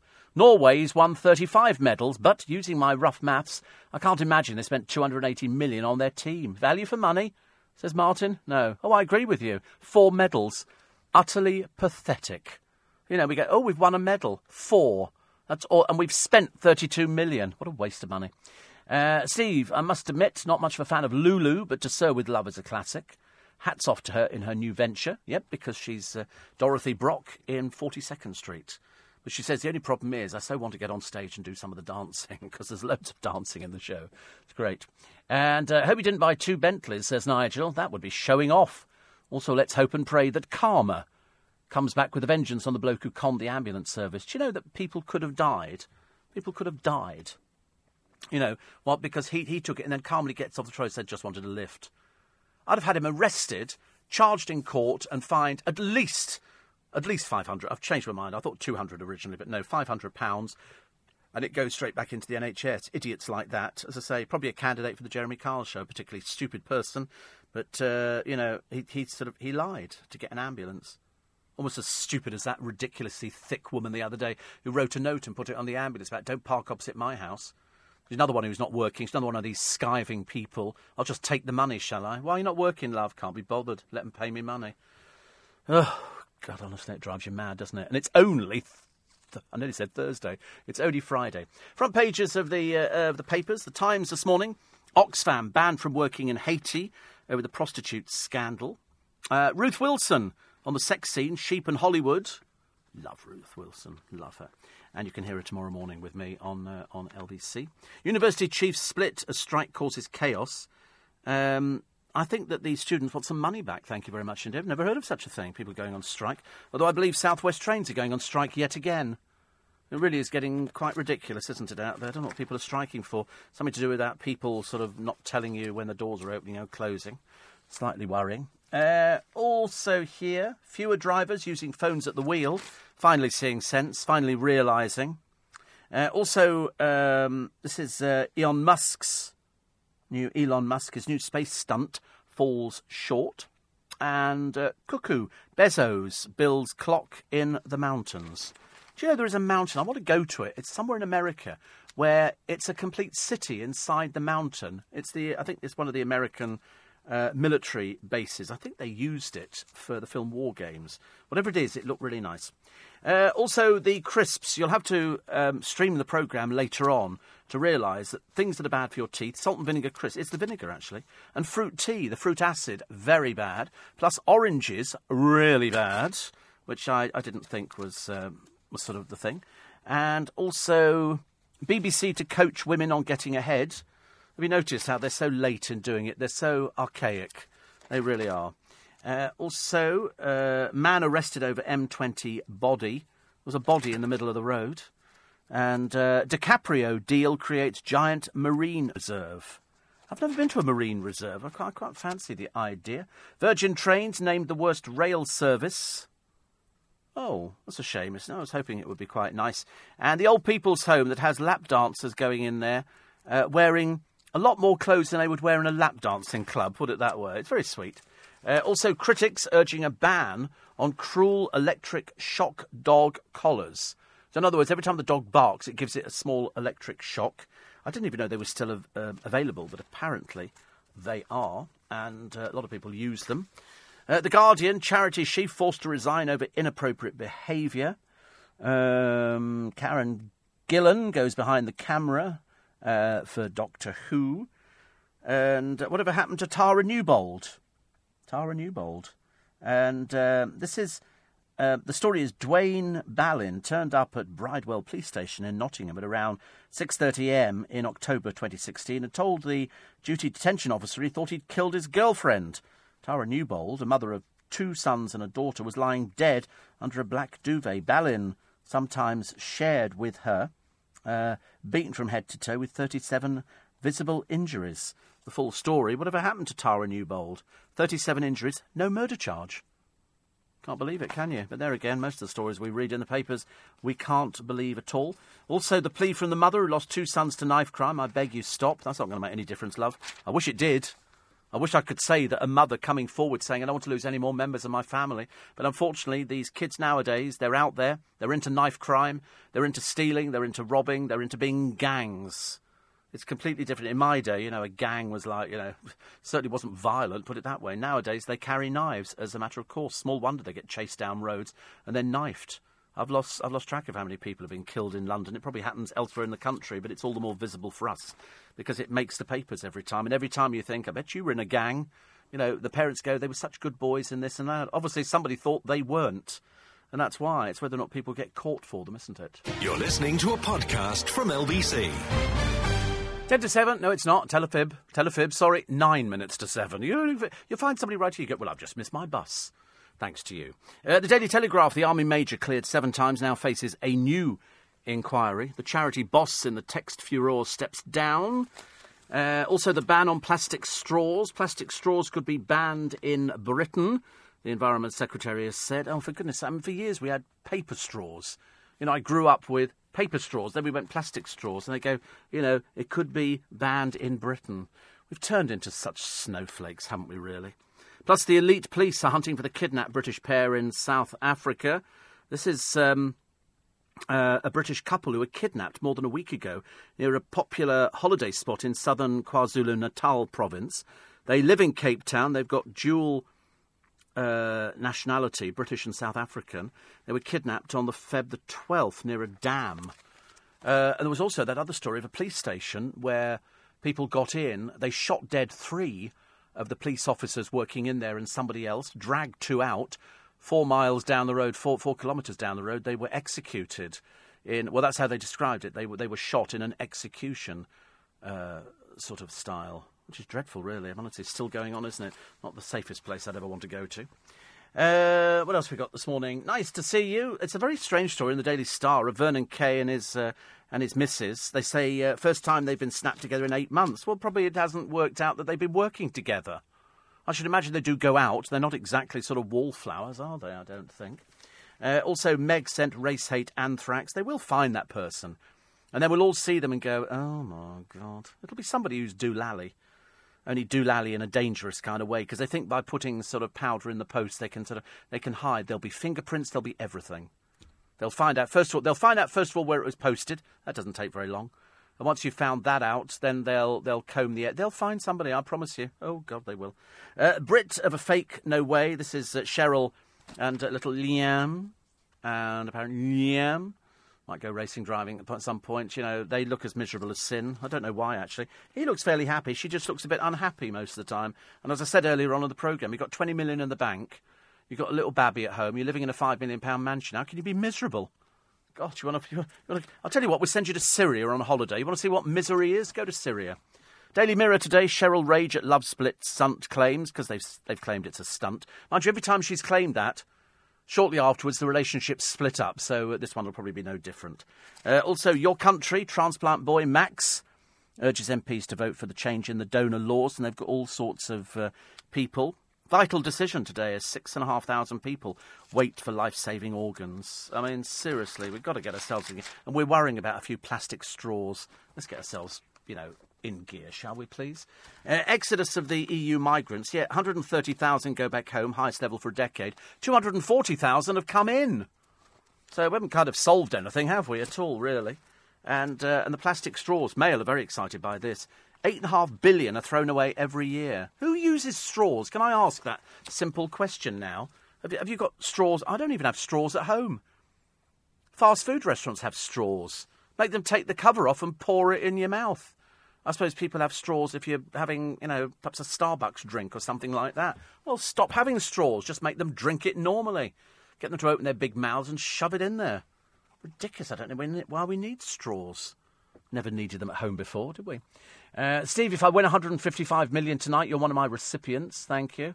Yeah, I bet it'll be a big long list. And Holly says the first and last time I went curling was in an open sided but covered structure with old Mr. Grant of Grant's Whisky. It was so long ago, there must be a new old Mr. Grant by now.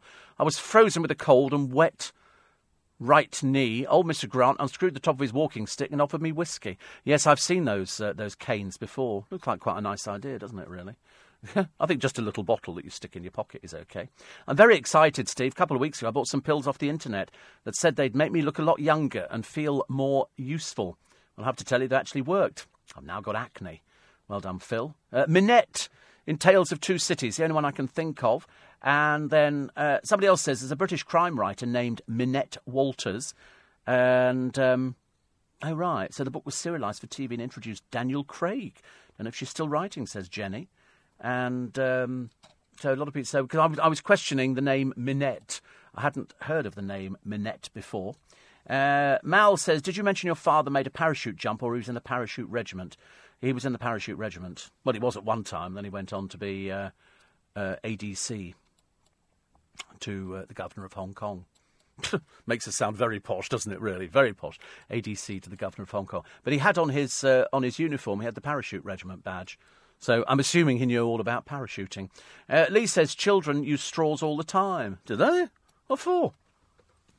Well, just pour it into a cup like the rest of us. Take away straws. Take away straws. The only thing we did straws was we used to fold them down at one end and push one into the other, and then make a very big straw, and then you'd make like a necklace.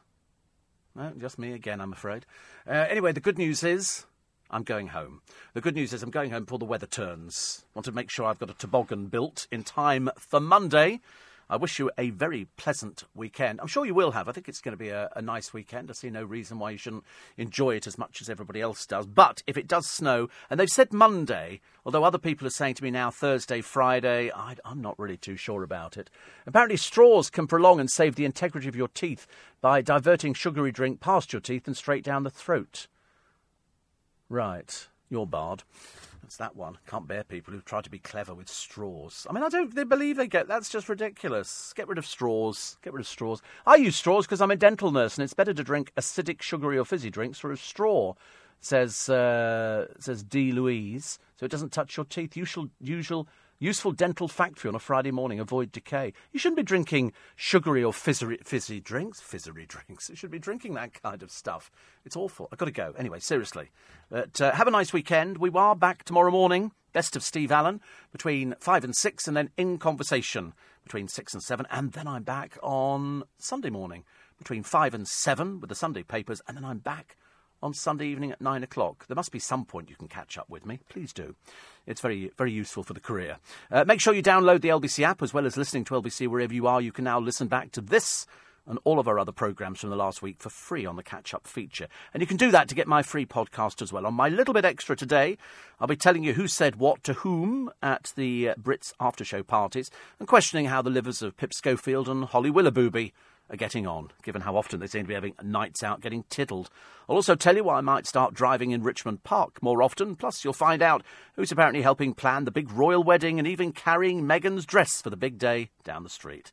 Yeah, right. My little bit extra is available very shortly, and it's totally free. Download the LBC app for iPhone or Android. Tap catch up. Simple as that. At 10, it's James O'Brien, but next with breakfast, it's Nick Ferrari.